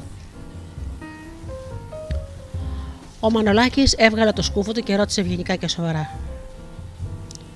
Δεν μου λέτε, σας παρακαλώ, κύριε, πόσο κοστίζει να θάψουν έναν άνθρωπο; Θέλω να πω το πιο φθηνό. Ξανά είπε επίμονα. Ένα φτωχό άνθρωπο. Ο υπάλληλος τον κοίταξε από πάνω ως κάτω. Έξισε με τον ήχη τα αξούριστα γένια του και κλείνοντας τα μάτια προς το ταβάνι. Το πιο φθηνό, ε; Χμ. Έχουμε και λέμε 200 και, και 50, 250. Έβαλε κι άλλες 100, 350. Νεκροθάφτες παπάς δικαιώματα εκκλησίας, το ένα τ' άλλο 500, 550 δραχμές. Για φουκαρά δηλαδή τα απαραίτητα. Και είπε ευγενικά. Σας ευχαριστώ πάρα πολύ κύριε και με συμπαθάτε που σας ενόχλησα. Ξανά βάλε το σκούφο του και τραβήχτηκε πίσω του και έκλεισε την πόρτα. Σαν βγήκε στον δρόμο, είχε αρχίσει να φυσά πάνω στην Αθ- Αθήνα ένας χιονιάς πρωτοφανής για την ηλιόχαρη πολιτεία που θα άρχιζε κιόλας να στρώνει στην Πάρνηθα σπουδαίες πλαγιές για τους Αθηναίους σκιέρ. Μέσα από το σκοτεινό ουρανό πέφταν ορμητικά βολάκια στα αυτιά και στο πρόσωπο σαν καυτερά σκάγια. Οι λιγοστοί πεζοί περνούσαν τρέχοντας σχεδόν με όρθιους γιακάδες, πανοφοριού και το κεφάλι χωμένο στις πλάτες. Μια χοντρή γυναίκα πέρασε βιαστική με τη μύτη τυλιγμένη σε άσπρη μαλίνα. Άρχισε και αυτός να τρέχει για να ζεσταθεί. Το κρύο ξαφνικά τον περούγισε μέσα στα, μέχρι τα σπλάχνα του. Μέσα στην τρεχάλα του άκουσε τα τράμια να κουδουνίζουν, τα φωνόγραφα που βγάζανε τον Αϊβασίλη να σταματάνε ξαφνικά. Έβλεπε τις παρέες των παιδιών που καλαντίζανε παράφωνα προς τα φωτισμένα καταστήματα. Ο δρόμος έφερε τα βήματά του προς το μανάβικο του αφεντικού. Καταστόλιστο, κατάφωτο, με έλατα και χρυσωμένα πορτοκάλια. Ήταν τέσσερις απόψε που δούλευαν μέσα. Ξανά δε εκείνος στη ζυγαριά με τον κοντό λαιμό και το καντό σαγόνι. Στάθηκε και παρακολούθησε τις κινήσεις και τους μορφασμούς του πάνω στην προύτσινη ζυγαριά. Οι χειρονομίες του και τα παχιά του φρύδια ανεβοκατέβαιναν μέσα στους δίσκους της ζυγαριάς και ο τρόπος που έχωνε τα φρούτα στις χρωματιστές χαρτοσακούλες. Όλα αυτά τα ήξερε τόσο καλά εκεί μέσα. Ο πολίτης είχε αυτός πλάι του ένα πιάτο με ψηλά 20 λεπτά και 50 και 50 και μόλις καμιά παρέα καλλινταστάδε ερχόντουσαν και άρχισαν τις φωνές αρχιμιά και αρχιχρονιά, έπιανε ένα νόμισμα, τότε βιαστική χωρίς να σηκώσει το μάτι από το ζυγί και φόραζε δρόμο. Είχε πέσει πολλή δουλειά και δεν πρόφτερα να ζυγίζει. Συλλογίστηκε το Δημοτικό Σύμβουλο. Το εργοστάσιό του μαραγκό- μαραγκούδικο με τόρνου ήταν. Έπεφτε μέσα στην δεύτερη πάροδο αριστερά. Εκεί πήγαινε και τον ρωτούσε για τη σωτηρία, αν έγινε τίποτα για αδιανό κρεβάτι. Αυτός ίσως μπορούσε να βοηθήσει σήμερα.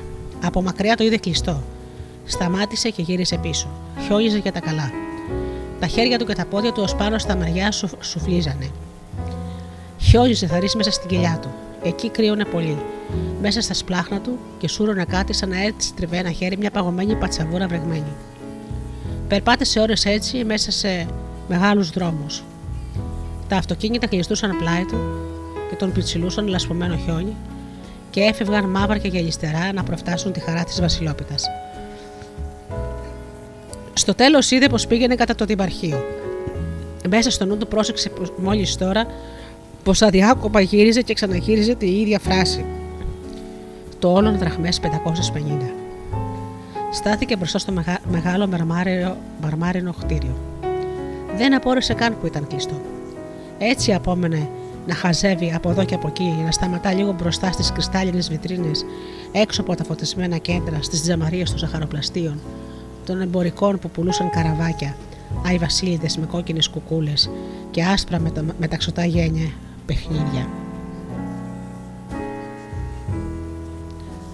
Το χιόνι άλλο ένα στεβαζόταν πάνω στην, πλατή, στην πολιτεία. Όμως ο κόσμος το τσαλαπατούσε και με τα παπούτσια του και οι ρόδε χάριζαν μαύρα αυλάκια στην ασπράδα. Σοριαζόταν μονάχα στις γωνιές και κατόπιν ο κόσμος άρχισε να αποτραβιέται. Η κίνηση ολοένα λιγόστευε και στο τέλος έσβησε ολότελα όσο περνούσαν οι ώρες.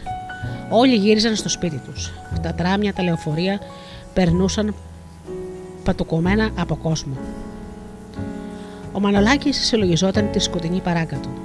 Μέσα εκεί η μανούλα του ήταν ξαπλωμένη και κρύασε τον πάγο. Το όλον δραχμές 550. Δραχμές 550.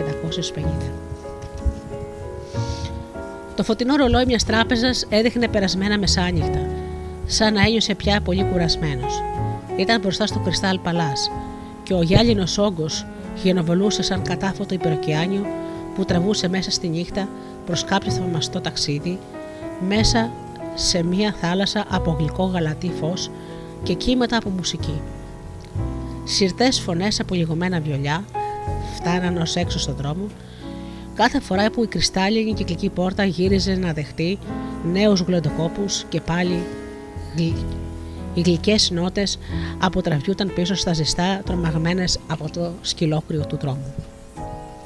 Τα αυτοκίνητα πλεύριζαν στην είσοδο στραφτερά και πολυτελή. Άδειαζαν τρέμοντα, τρέμοντας από την δαμασμένη δύναμη που συντάριζε τα μετάλλινα, τα μετάλλινα εντόστια τους. Βιάζονταν να ξαναφύγουν, να ορμήσουν και πάλι στις χιονισμένες λεωφόρους να ξαθυμάνουν την οργή της ορμητικής της ψυχής.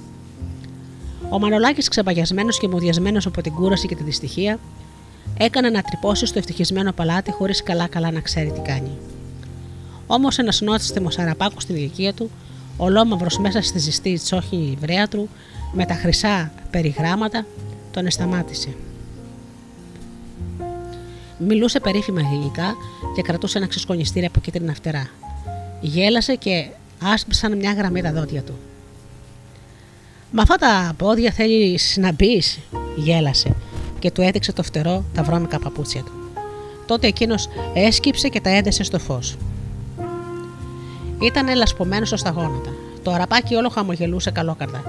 Πήρε το θάρρος και ρώτησε: Τι κάνουν εδώ; Ο Αραπάκος σήκωσε τις χρυσές επομίδες και απάντησε επίσημα: Ρεβεγιονάρουν. Έδειξε με σεβασμό προς τα μέσα και απόσωσε. Είναι της φιλανθρωπικής εταιρείας, ο χορός για τα άρρωστα παιδάκια. 200 δραχμές στο εισιτήριο. Και κατόπιν είδε να έρχεται ένα αυτοκίνητο και τον έσπρωξε να φύγει. Άιντε, δίνε του τώρα. Έφυγε και πήγε από την άλλη πλευρά του ξενοδοχείου. Ρεβεγιονάρουν.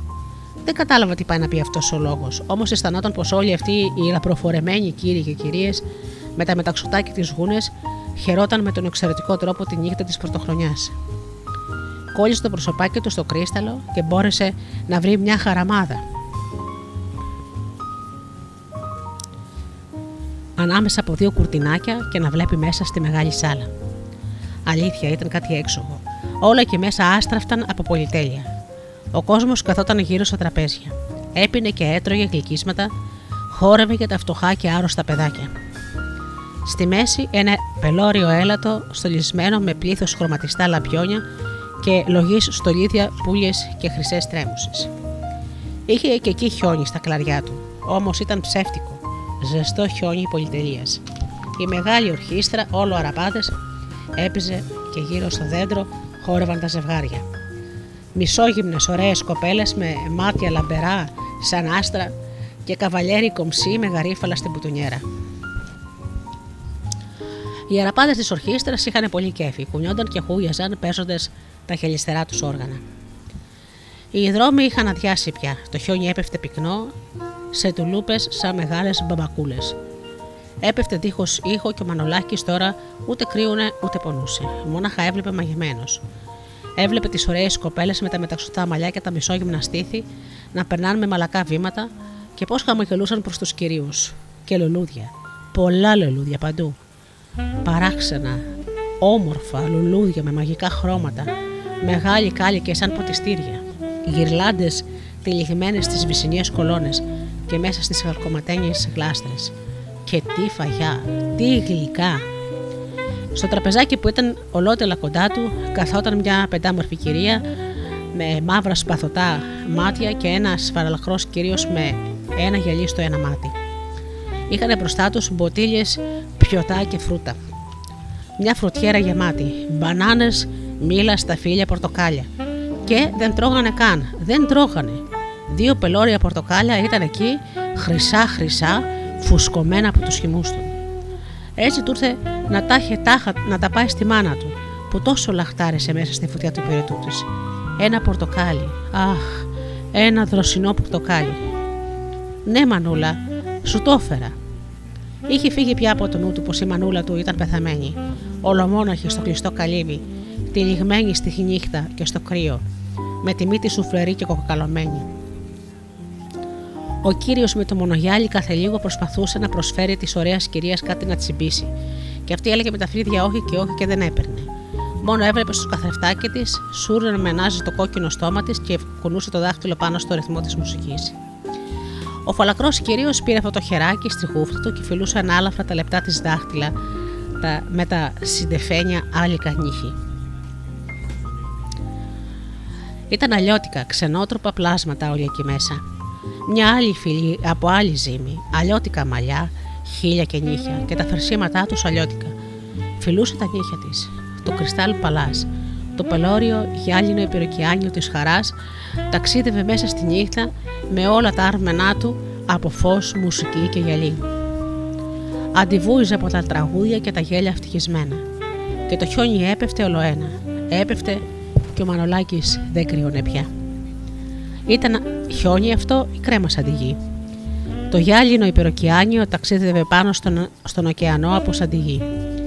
Μήτε κύματα, μήτε θόρυβος. Μόνο μια βαθιά, μια πολύ απαλή μουσική να τον ανουρίζει και να τον αποκοιμίζει. Είναι ο ίσκιος πια της μουσικής. Και ο Μανολάκης όλο και να τεντώνει. Το αυτή, να ακούσει, να πάψει να ακούει και τα βιολιά όλο και να γίνονται πιο απόμακρα και πιο απόμακρα και πιο απόμακρα. Έτσι εκείνη τη νύχτα της πρωτοχρονιάς η παγωνιά μπήκε σιγά σιγά μέσα σε ένα βασανισμένο παιδικό σωματάκι. Κυνήγησε τη ζωή του που τη βρήκε και άρχισε να την κυριεύει. Στην αρχή του μούδιασε χαμηλά στα ποδαράκια. Κατόπιν ανέβαινε. Ανέβαινε ο πάγος, σβήνοντας τη ζεστασιά του αιμάτου ως πάνω στα αδύνατα μεριά. Από εκεί κλάδωσε μέσα στην αδιανή κοιλιά, κλάδωσε στα σωθικά και άρχισε να τυλίγει την παιδική καρδούλα σαν μια χούφτα από πάγο που ολοένα έσφυγε τούτο το καυτερό πραγματάκι που φτεροκοπούσε σαν σπια... πιασμένο σπουργητάκι. Ο Μανολάκης τότε βρέθηκε σε μια πρωτόφωτη κατάσταση. Ούτε καλή ούτε κακή. Ε, μάλλον καλή. Κρύο και πείνα. Μόνο στα σπλάχνα, τίποτα άλλο. Το τελευταίο που είδε μέσα στη θολούρα του μυαλού του ήταν μια μεθυσμένη παρέα που έβγαινε από το ξενοδοχείο. Σκοντούφλησαν στο κρουσταλιασμένο κορμάκι, έσκυψαν απάνω του και βάλαν τις φωνές, άντρες και γυναίκες. Και ύστερα τίποτα. Όλα έσβησαν. Ήρθε ένας χωροφύλακας με τη μαύρη κουκούλα φορτι... φο- φορταμένη με χιόνια. Αυτός έτρεξε και έφερε ένα ταξί. Μέσα ο αστιφύλακας ένας ηλικιωμένος κύριος και μια όμορφη κυρία. Αυτή που πούτρευε τα ξυλιασμένα χεράκια του, του βάζε στη μύτη ένα και μπου- μπουκαλάκι με άρωμα. Ο Μανολάκης, χωρίς να συλλογιστεί καθόλου, την έστερε από το μανίκι και νόμισε πως έπρεπε να της πει τούτη την πληροφορία. Το όλον 550 δραχμές. Τούτα κύριο ο παπά τα δικαιώματα της Εκκλησιάς τα απαραίτητα. Όμως με πορεία είδε πως αυτή δεν του έδωσε καμιά προσοχή. Ούτε το μανίκι της γούνας της κουνήθηκε. Τότε κατάλαβε πως ήταν αλλιώτικος. Ποιος ξέρει τι λογίε, χωρίς βάρος, χωρίς όγκο, ανάλαφρος και άδειος. Συνάμα ένιωσε μέσα του μια αβάσταχτη δύναμη να το συνεπέρνει προς τα πάνω σαν χλιαρό κύμα. Έτσι, όπως νιώθει κανείς στην κούνια, σε παίρνει το αψίλου τον παλμό του τόξου της. Αφέθηκε λοιπόν σαν ένα μπαλόνι τριανταφυλλή που ξέφυγε κλωστήτο από τα χέρια του παιδιού και που το κρατούσαν ταξιδεύει στον αέρα ανάλαφρο. Δύο συναισθήματα, αλαφράδα και γρηγοράδα. Έτσι πάει. Δρόμο παίρνει δρόμο, δρόμο αφήνει, μέσα στο άπειρο και το άπειρο είναι ατελείωτο γεμάτο φωτεινούς όγκους που έχουν όλα τα χρώματα. Ξεκινούν ορμητικά από μια γωνιά, σαν σπίθες από πρικαγιά και χυμάνες βουρίζοντας. Ώσπου να πιστρία μεγαλώνουν, φουσκώνουν σαν στοιχιά, περνούν από κοντά σου.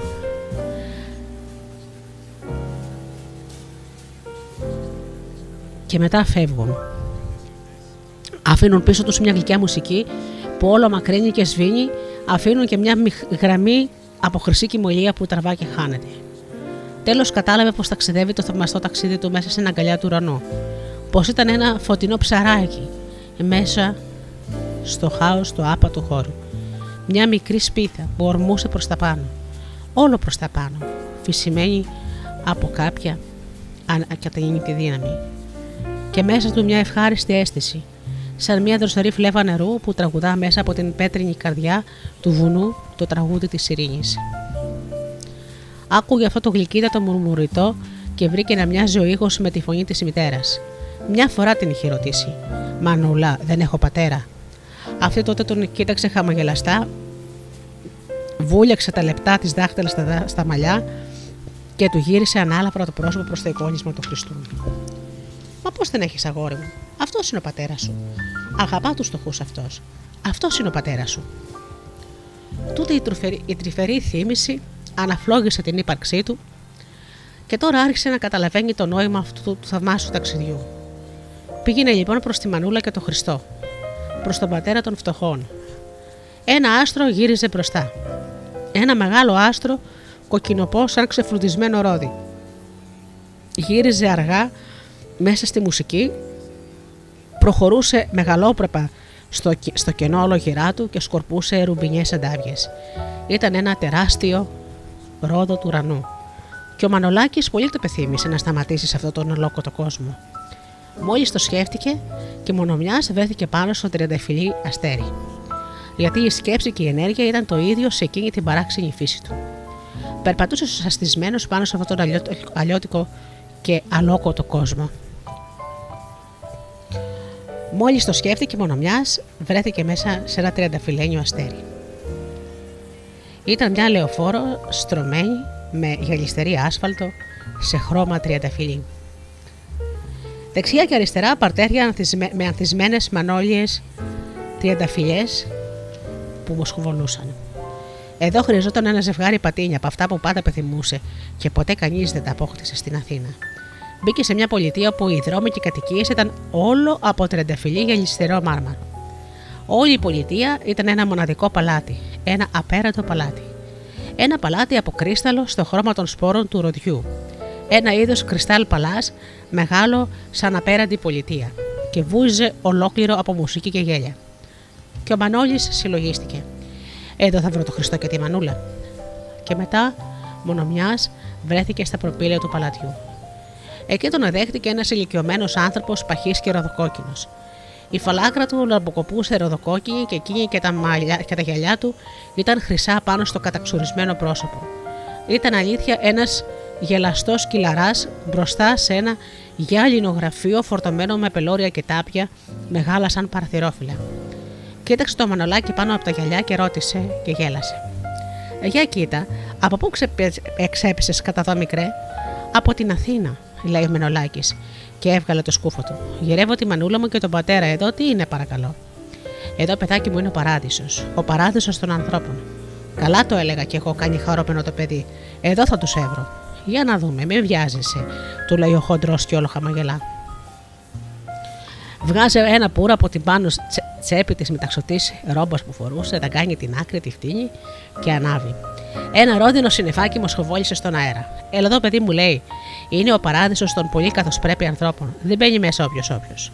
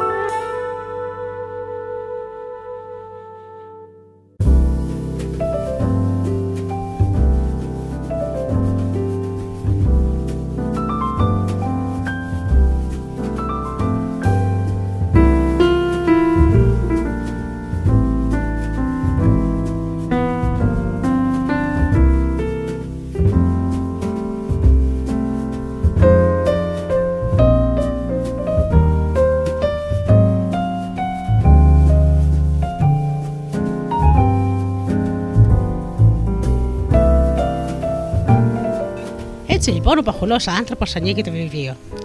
Αυτό είναι εύκολο να το εξακριβώσουμε στα βιβλία. Από τη μιλιά σου καταλαβαίνω πως κι εσύ θα είσαι Ρωμιό, έτσι. Ε, έχουμε και να το λέμε λοιπόν Ελλάδα. Ευρετήριο Ελλάδα. Από την Αθήνα είπες. Μάλιστα κυρία. Ακριβώς, μπράβο. Τόμος Α λοιπόν. Πέθανες από, αυτής- από αυτήση βέβαια. Όχι, όχι, η Μανούλα πήγε από αυτήση. Εντάξει. Είναι μια πολύ όπως πρέπει αρρώστια. Ε, πρέπει να δούμε τις αφήξεις από την Ελβετία. Στον Ταβός πέθανε η μητέρα σου. Όχι, κύριε, στο, Δρου... στο Δουργούτι. Μμμ, άγνωστο σανατόριο. Το όνομά της; Μαρία. Μαρία Δερβένη. Μαρία Δερβένη. Α δούμε καλύτερα τις εφημερίδες στα κοινωνικά. Ποια μέρα πέθανε, παραμονή πρωτοχρονιάς. Ο χοντρός κύριος τράβηξε ένα σώμα καλοδεμένο τη εφημερίδα Ο Καλός Κόσμος, κοίταξε τη στήλη των, κοινωνιό- των- των κοινωνικών, που είναι κηδείε, μνημόσυνα κτλ. Και, και κατόπιν τις δωρεές του Στεφάνου. Τίποτα. Γύρισε το φαρτί του πρόσωπο προς το παιδί.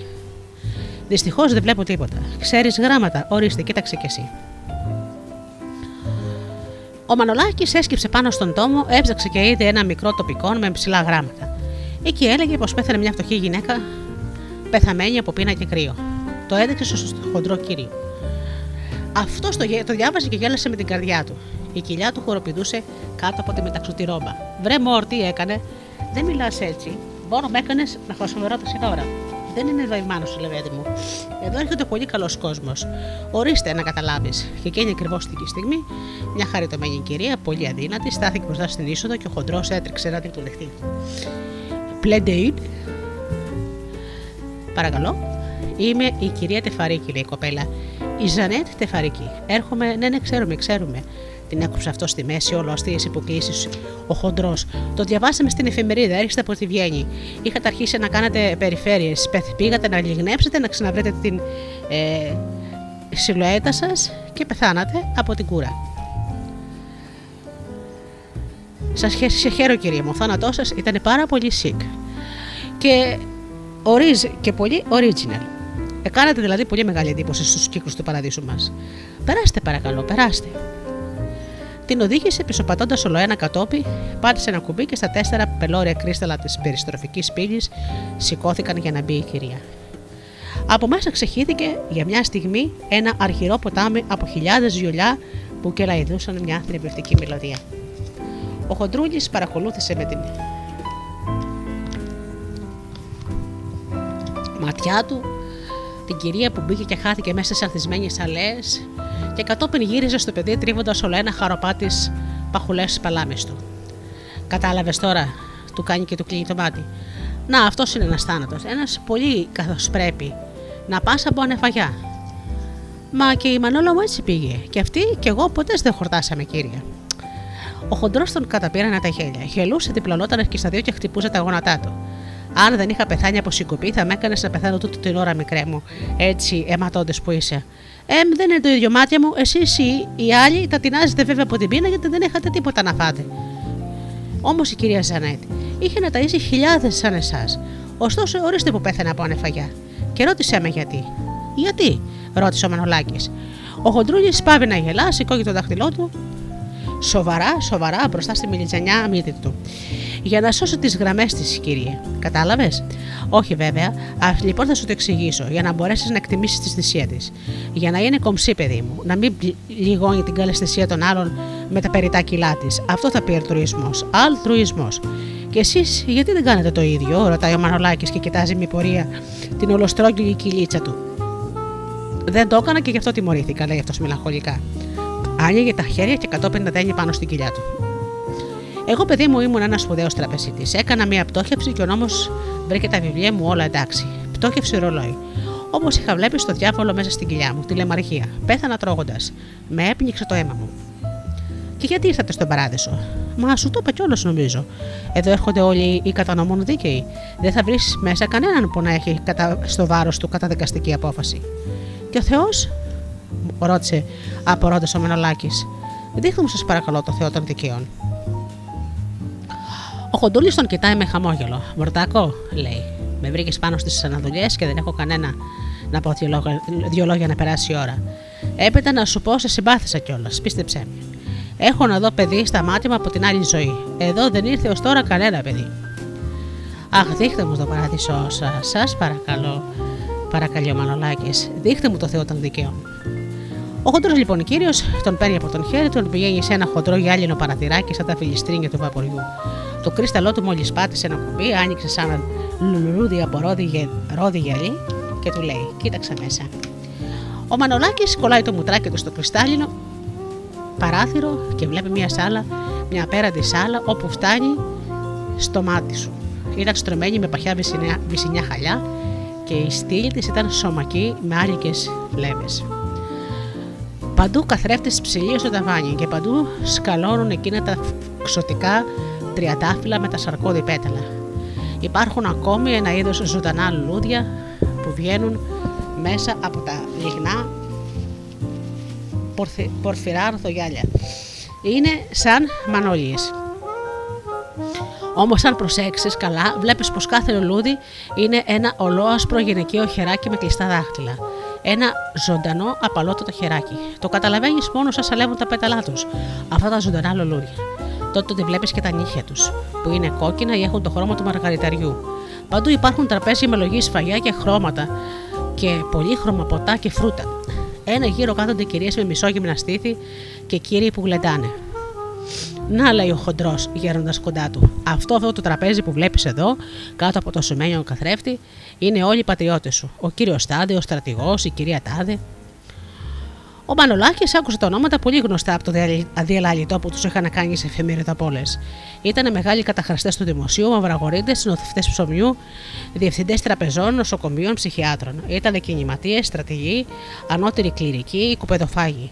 Άνθρωποι τέλος περίφημοι για τα σκάνδαλά τους, για τα πολιτικά τους όργια, κυρίες που ακούστηκε πάρα πολύ το όνομά τους σε μπερδοψοδουλειέ, δημοσιογράφοι, εκβιαστές.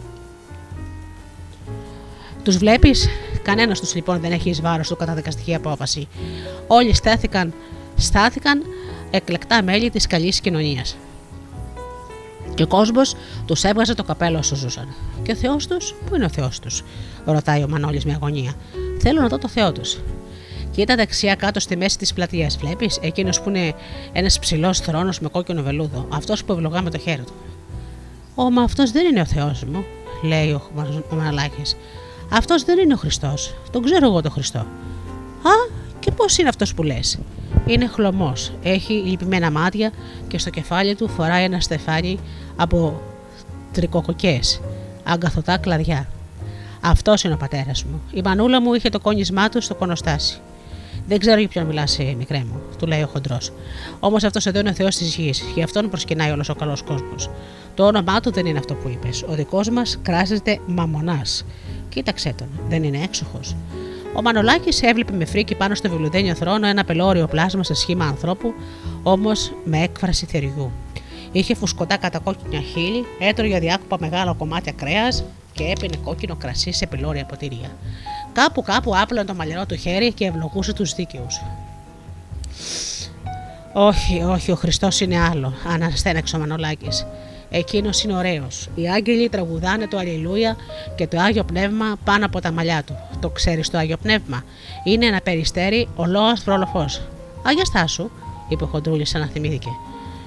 Μια φορά κατά λάθος ήρθε εδώ ένα περιστέρι. Τρύπωσε μέσα και άρχισε να φτωροκοπάει γύρω στο θρόνο του Μαμονά. Τότε σηκώθηκαν οι δίκοι του παραδείσου, οργάνωσαν ένα τυρ όπισον, ένα αγώνα σκοποβολής δηλαδή, και το του φέκησαν.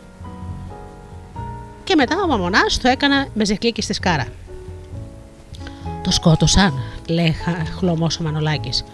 Βέβαια, όσο για τα άλλα που λες, έχουμε και εμείς εδώ αγγέλου που τραγουδάνε Αλληλούια στο Θεό των Δικαίων. Ορίστε, κοίτα την πίστα δεξιά και αριστερά από το θρόνο. Το παιδί κοίταξε και είδε μια ορχήστρα που την αποτελούσαν όλο γυναίκες. Όμως, αν κοίταξε καλά, πρόσεξε πως δεν ήταν γυναίκες. Ήταν νέοι που έκαναν καμπόματα γυναικεία. Είχαν τα νύχια βουτυγμένα στην πορφύρα, τα χείλη και τα μάτια τους βαμμένα και το ντύσιμό τους ήταν ένα μικρό γυναικείο φόρεμα. Ο Μαμονάς έγνεψε και η ορχήστρα άρχισε ένα χορευτικό σκοπό. Αλληλούια, αλληλούια. Τότε από τα τραπέζια σηκώθηκαν κομψοί καβαλιέροι και ωραίες κυρίες και άρχισαν να χορεύουν με λάχνα κουνήματα. Είναι φοβερό, έκλαψε το παιδί και αποτραβήχτηκε το προσωπάκι του το στρογγυλό κρίσταλο. Δεν θέλω να μπω εδώ μέσα. Μα δεν πρόκειται να μπεις, παιδί μου, λέει χορδευτικά ο χοντρός κύριος και γελάει. Εδώ βλέπεις μπαίνουν άνθρωποι που έχουν στα χέρια τους απόφαση δικαστική, πως είναι τίμη. Και εσύ από τη φάρα που μου είπες πως βαστάς, δεν μου φαίνεσαι και πολύ παστρικό υποκείμενο. Δεν έκανα ποτέ κανό, κακό σε κανέναν, στήλωσε στο κεφάλι, το κεφάλι ο κόκκινο Μιχαμανολάκη. Αυτά τα λένε όλοι, λέει ο χοντρός. Ε, Όμως, για να ρίξουμε μια ματιά και στο τευτέριο των αμαρτιών, να δούμε τι λέει αυτό. Εκεί μέσα καταχωρούνται όλα, μικρέ μου, και δεν γλιτώνει κανένας παγαποντάποκο. Α δούμε λοιπόν έτσι από περιέργεια. Πώς είναι το όνομά σου, είπαμε; Μανολάκης Δερβένης, κύριε. Εντάξει. Ο παχή κύριος διάλεξε ένα χοντρό βιβλίο μουρμουρίζοντας. Παραβιάσεις των 10 εντολών Ελλάδα-Αθήνα. Δερβένη σε Μενοήλ. Δερβένη σε Μανοήλ. Δερβένη σε Μανοήλ. Α, εδώ είμαστε. Παράβαση της εντολής σου κλέψεις. Κλέφτες λοιπόν, κύριε. Αμ, καλά σε κατάλαβα εγώ, μορτάκο μου. Ο χοντρούλης γελούσε και πάλι με την καρδιά του. Ψέματα, φώναξε ο Μανολάκη. Εγώ δεν έκλεψα τίποτα ποτέ. Αλλού αυτά, κορόιδεψε ο χοντρός. Εδώ το λέει καθαρά. Συνελήφθη παυτοφόρο κλεπτών πορτοκάλια από το αφεντικό του. Θέλεις και ημερομηνία, παραμονή Χριστουγέννων, ενεστώτος έτους κτλ. κτλ. Λοιπόν, ο μικρός έσκυψε πάνω από το τευτέρι των παραβάσεων των 10 εντολών και διάβασε εκεί που το, το έδειχνε με μεγάλο δάχτυλο ο χοντρός. Πραγματικά εκεί ήταν σημειωμένο με όλα τα καθέκαστα το περιστατικό που το είχε πια ξεχάσει. Θέλω να φύγω από εδώ, φώναξε με δυνατά κλάματα. Θέλω να φύγω. Θέλω τη μανούλα μου και το Χριστό. Και χύθηκε πίσω στο άπειρο. Και σαν άνοιξε τα ματάκια του, είδε που βρισκόταν σε ένα καθαρό κρεβάτι. Γύρω του δύο νέοι γιατροί με άσπρους ποδιές και μια κυρία. Συνέρχεται επί ένας. Φαίνεται να του περνάει η κρίση του, παμα- του παραμιλητού. Όμως δεν, κα- δεν πιστεύω να την γλιτώσει. Ο φυσμό του μόλις που ακούγεται και με μεγάλες διαλύσει. Η αλήθεια δεν την γλίτωσε ο Μανολάκη. Ξεψύχησε σε λίγο. Η κυρία έκλεισε τα ματάκια του και η ψυχή του έφυγε στα αλήθεια αυτή τη φορά. Έφυγε με μια μικρή φλόγα που ξεκόλλησε από την άφα της λαμπάδας και ανέβηκε τα ψήλου. Έτσι δεν έμαθε ποτέ κανείς αν αυτή τη φορά ο Μανολάκης βρήκε τη μανούλα του και τον Χριστό, τον πατέρα των φτωχών.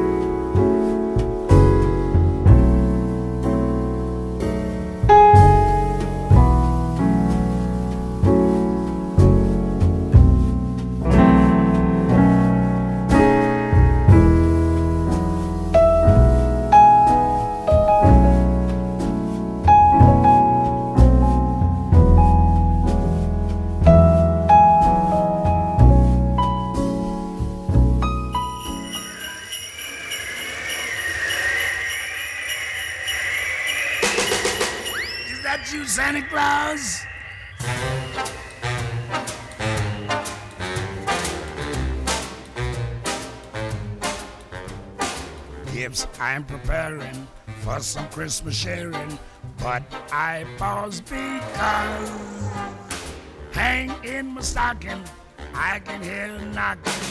Is that you, Santa Claus? Sure is dark out. Ain't the slightest spark out upon my clacking jaw. Who's there? Who is it? Uh, stopping for a visit? Is that you, Santa Claus? Are you bringing a present for me? Something pleasantly pleasant for me. That is just what I've been waiting for. Would you mind slipping it under the door?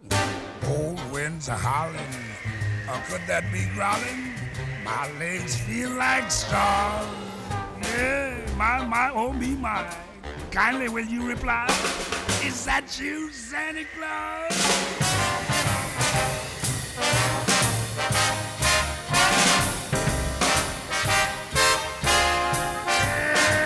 Yes, hang in the stocking, I can hear a knocking. Is that you, Santa Claus?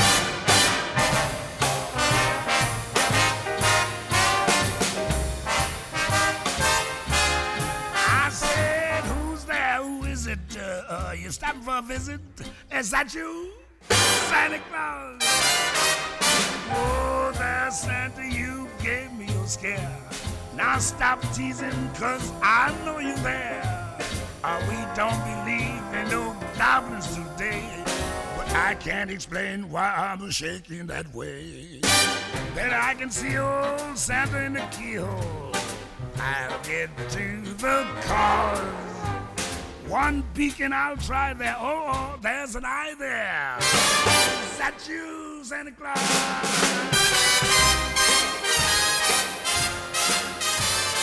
Please, uh, please, I pity my knees. Say that's you, Santa Claus.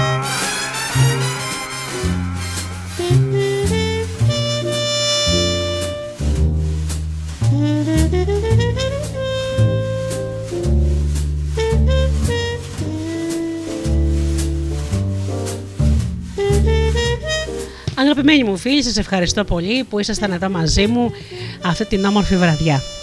Σας εύχομαι μέσα από την καρδιά μου μια καλή χρονιά. Μια χρονιά που θα είναι γεμάτη δώρα, γεμάτη αγάπη, αξίες και όμορφες μέρες για όλους σας.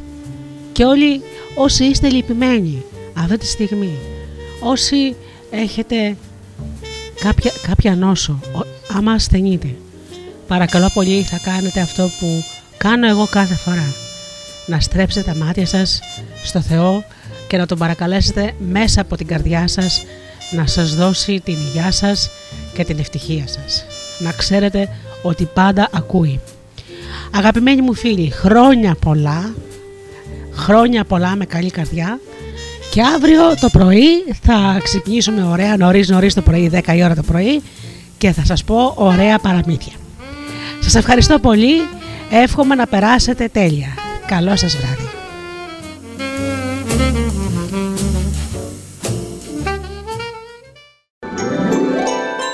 Μικρό ξωτικό, γιατί έχεις τόσο μεγάλα αυτιά; Για να ακούω καλύτερα, Studio Delta, Άγιε Βασίλη.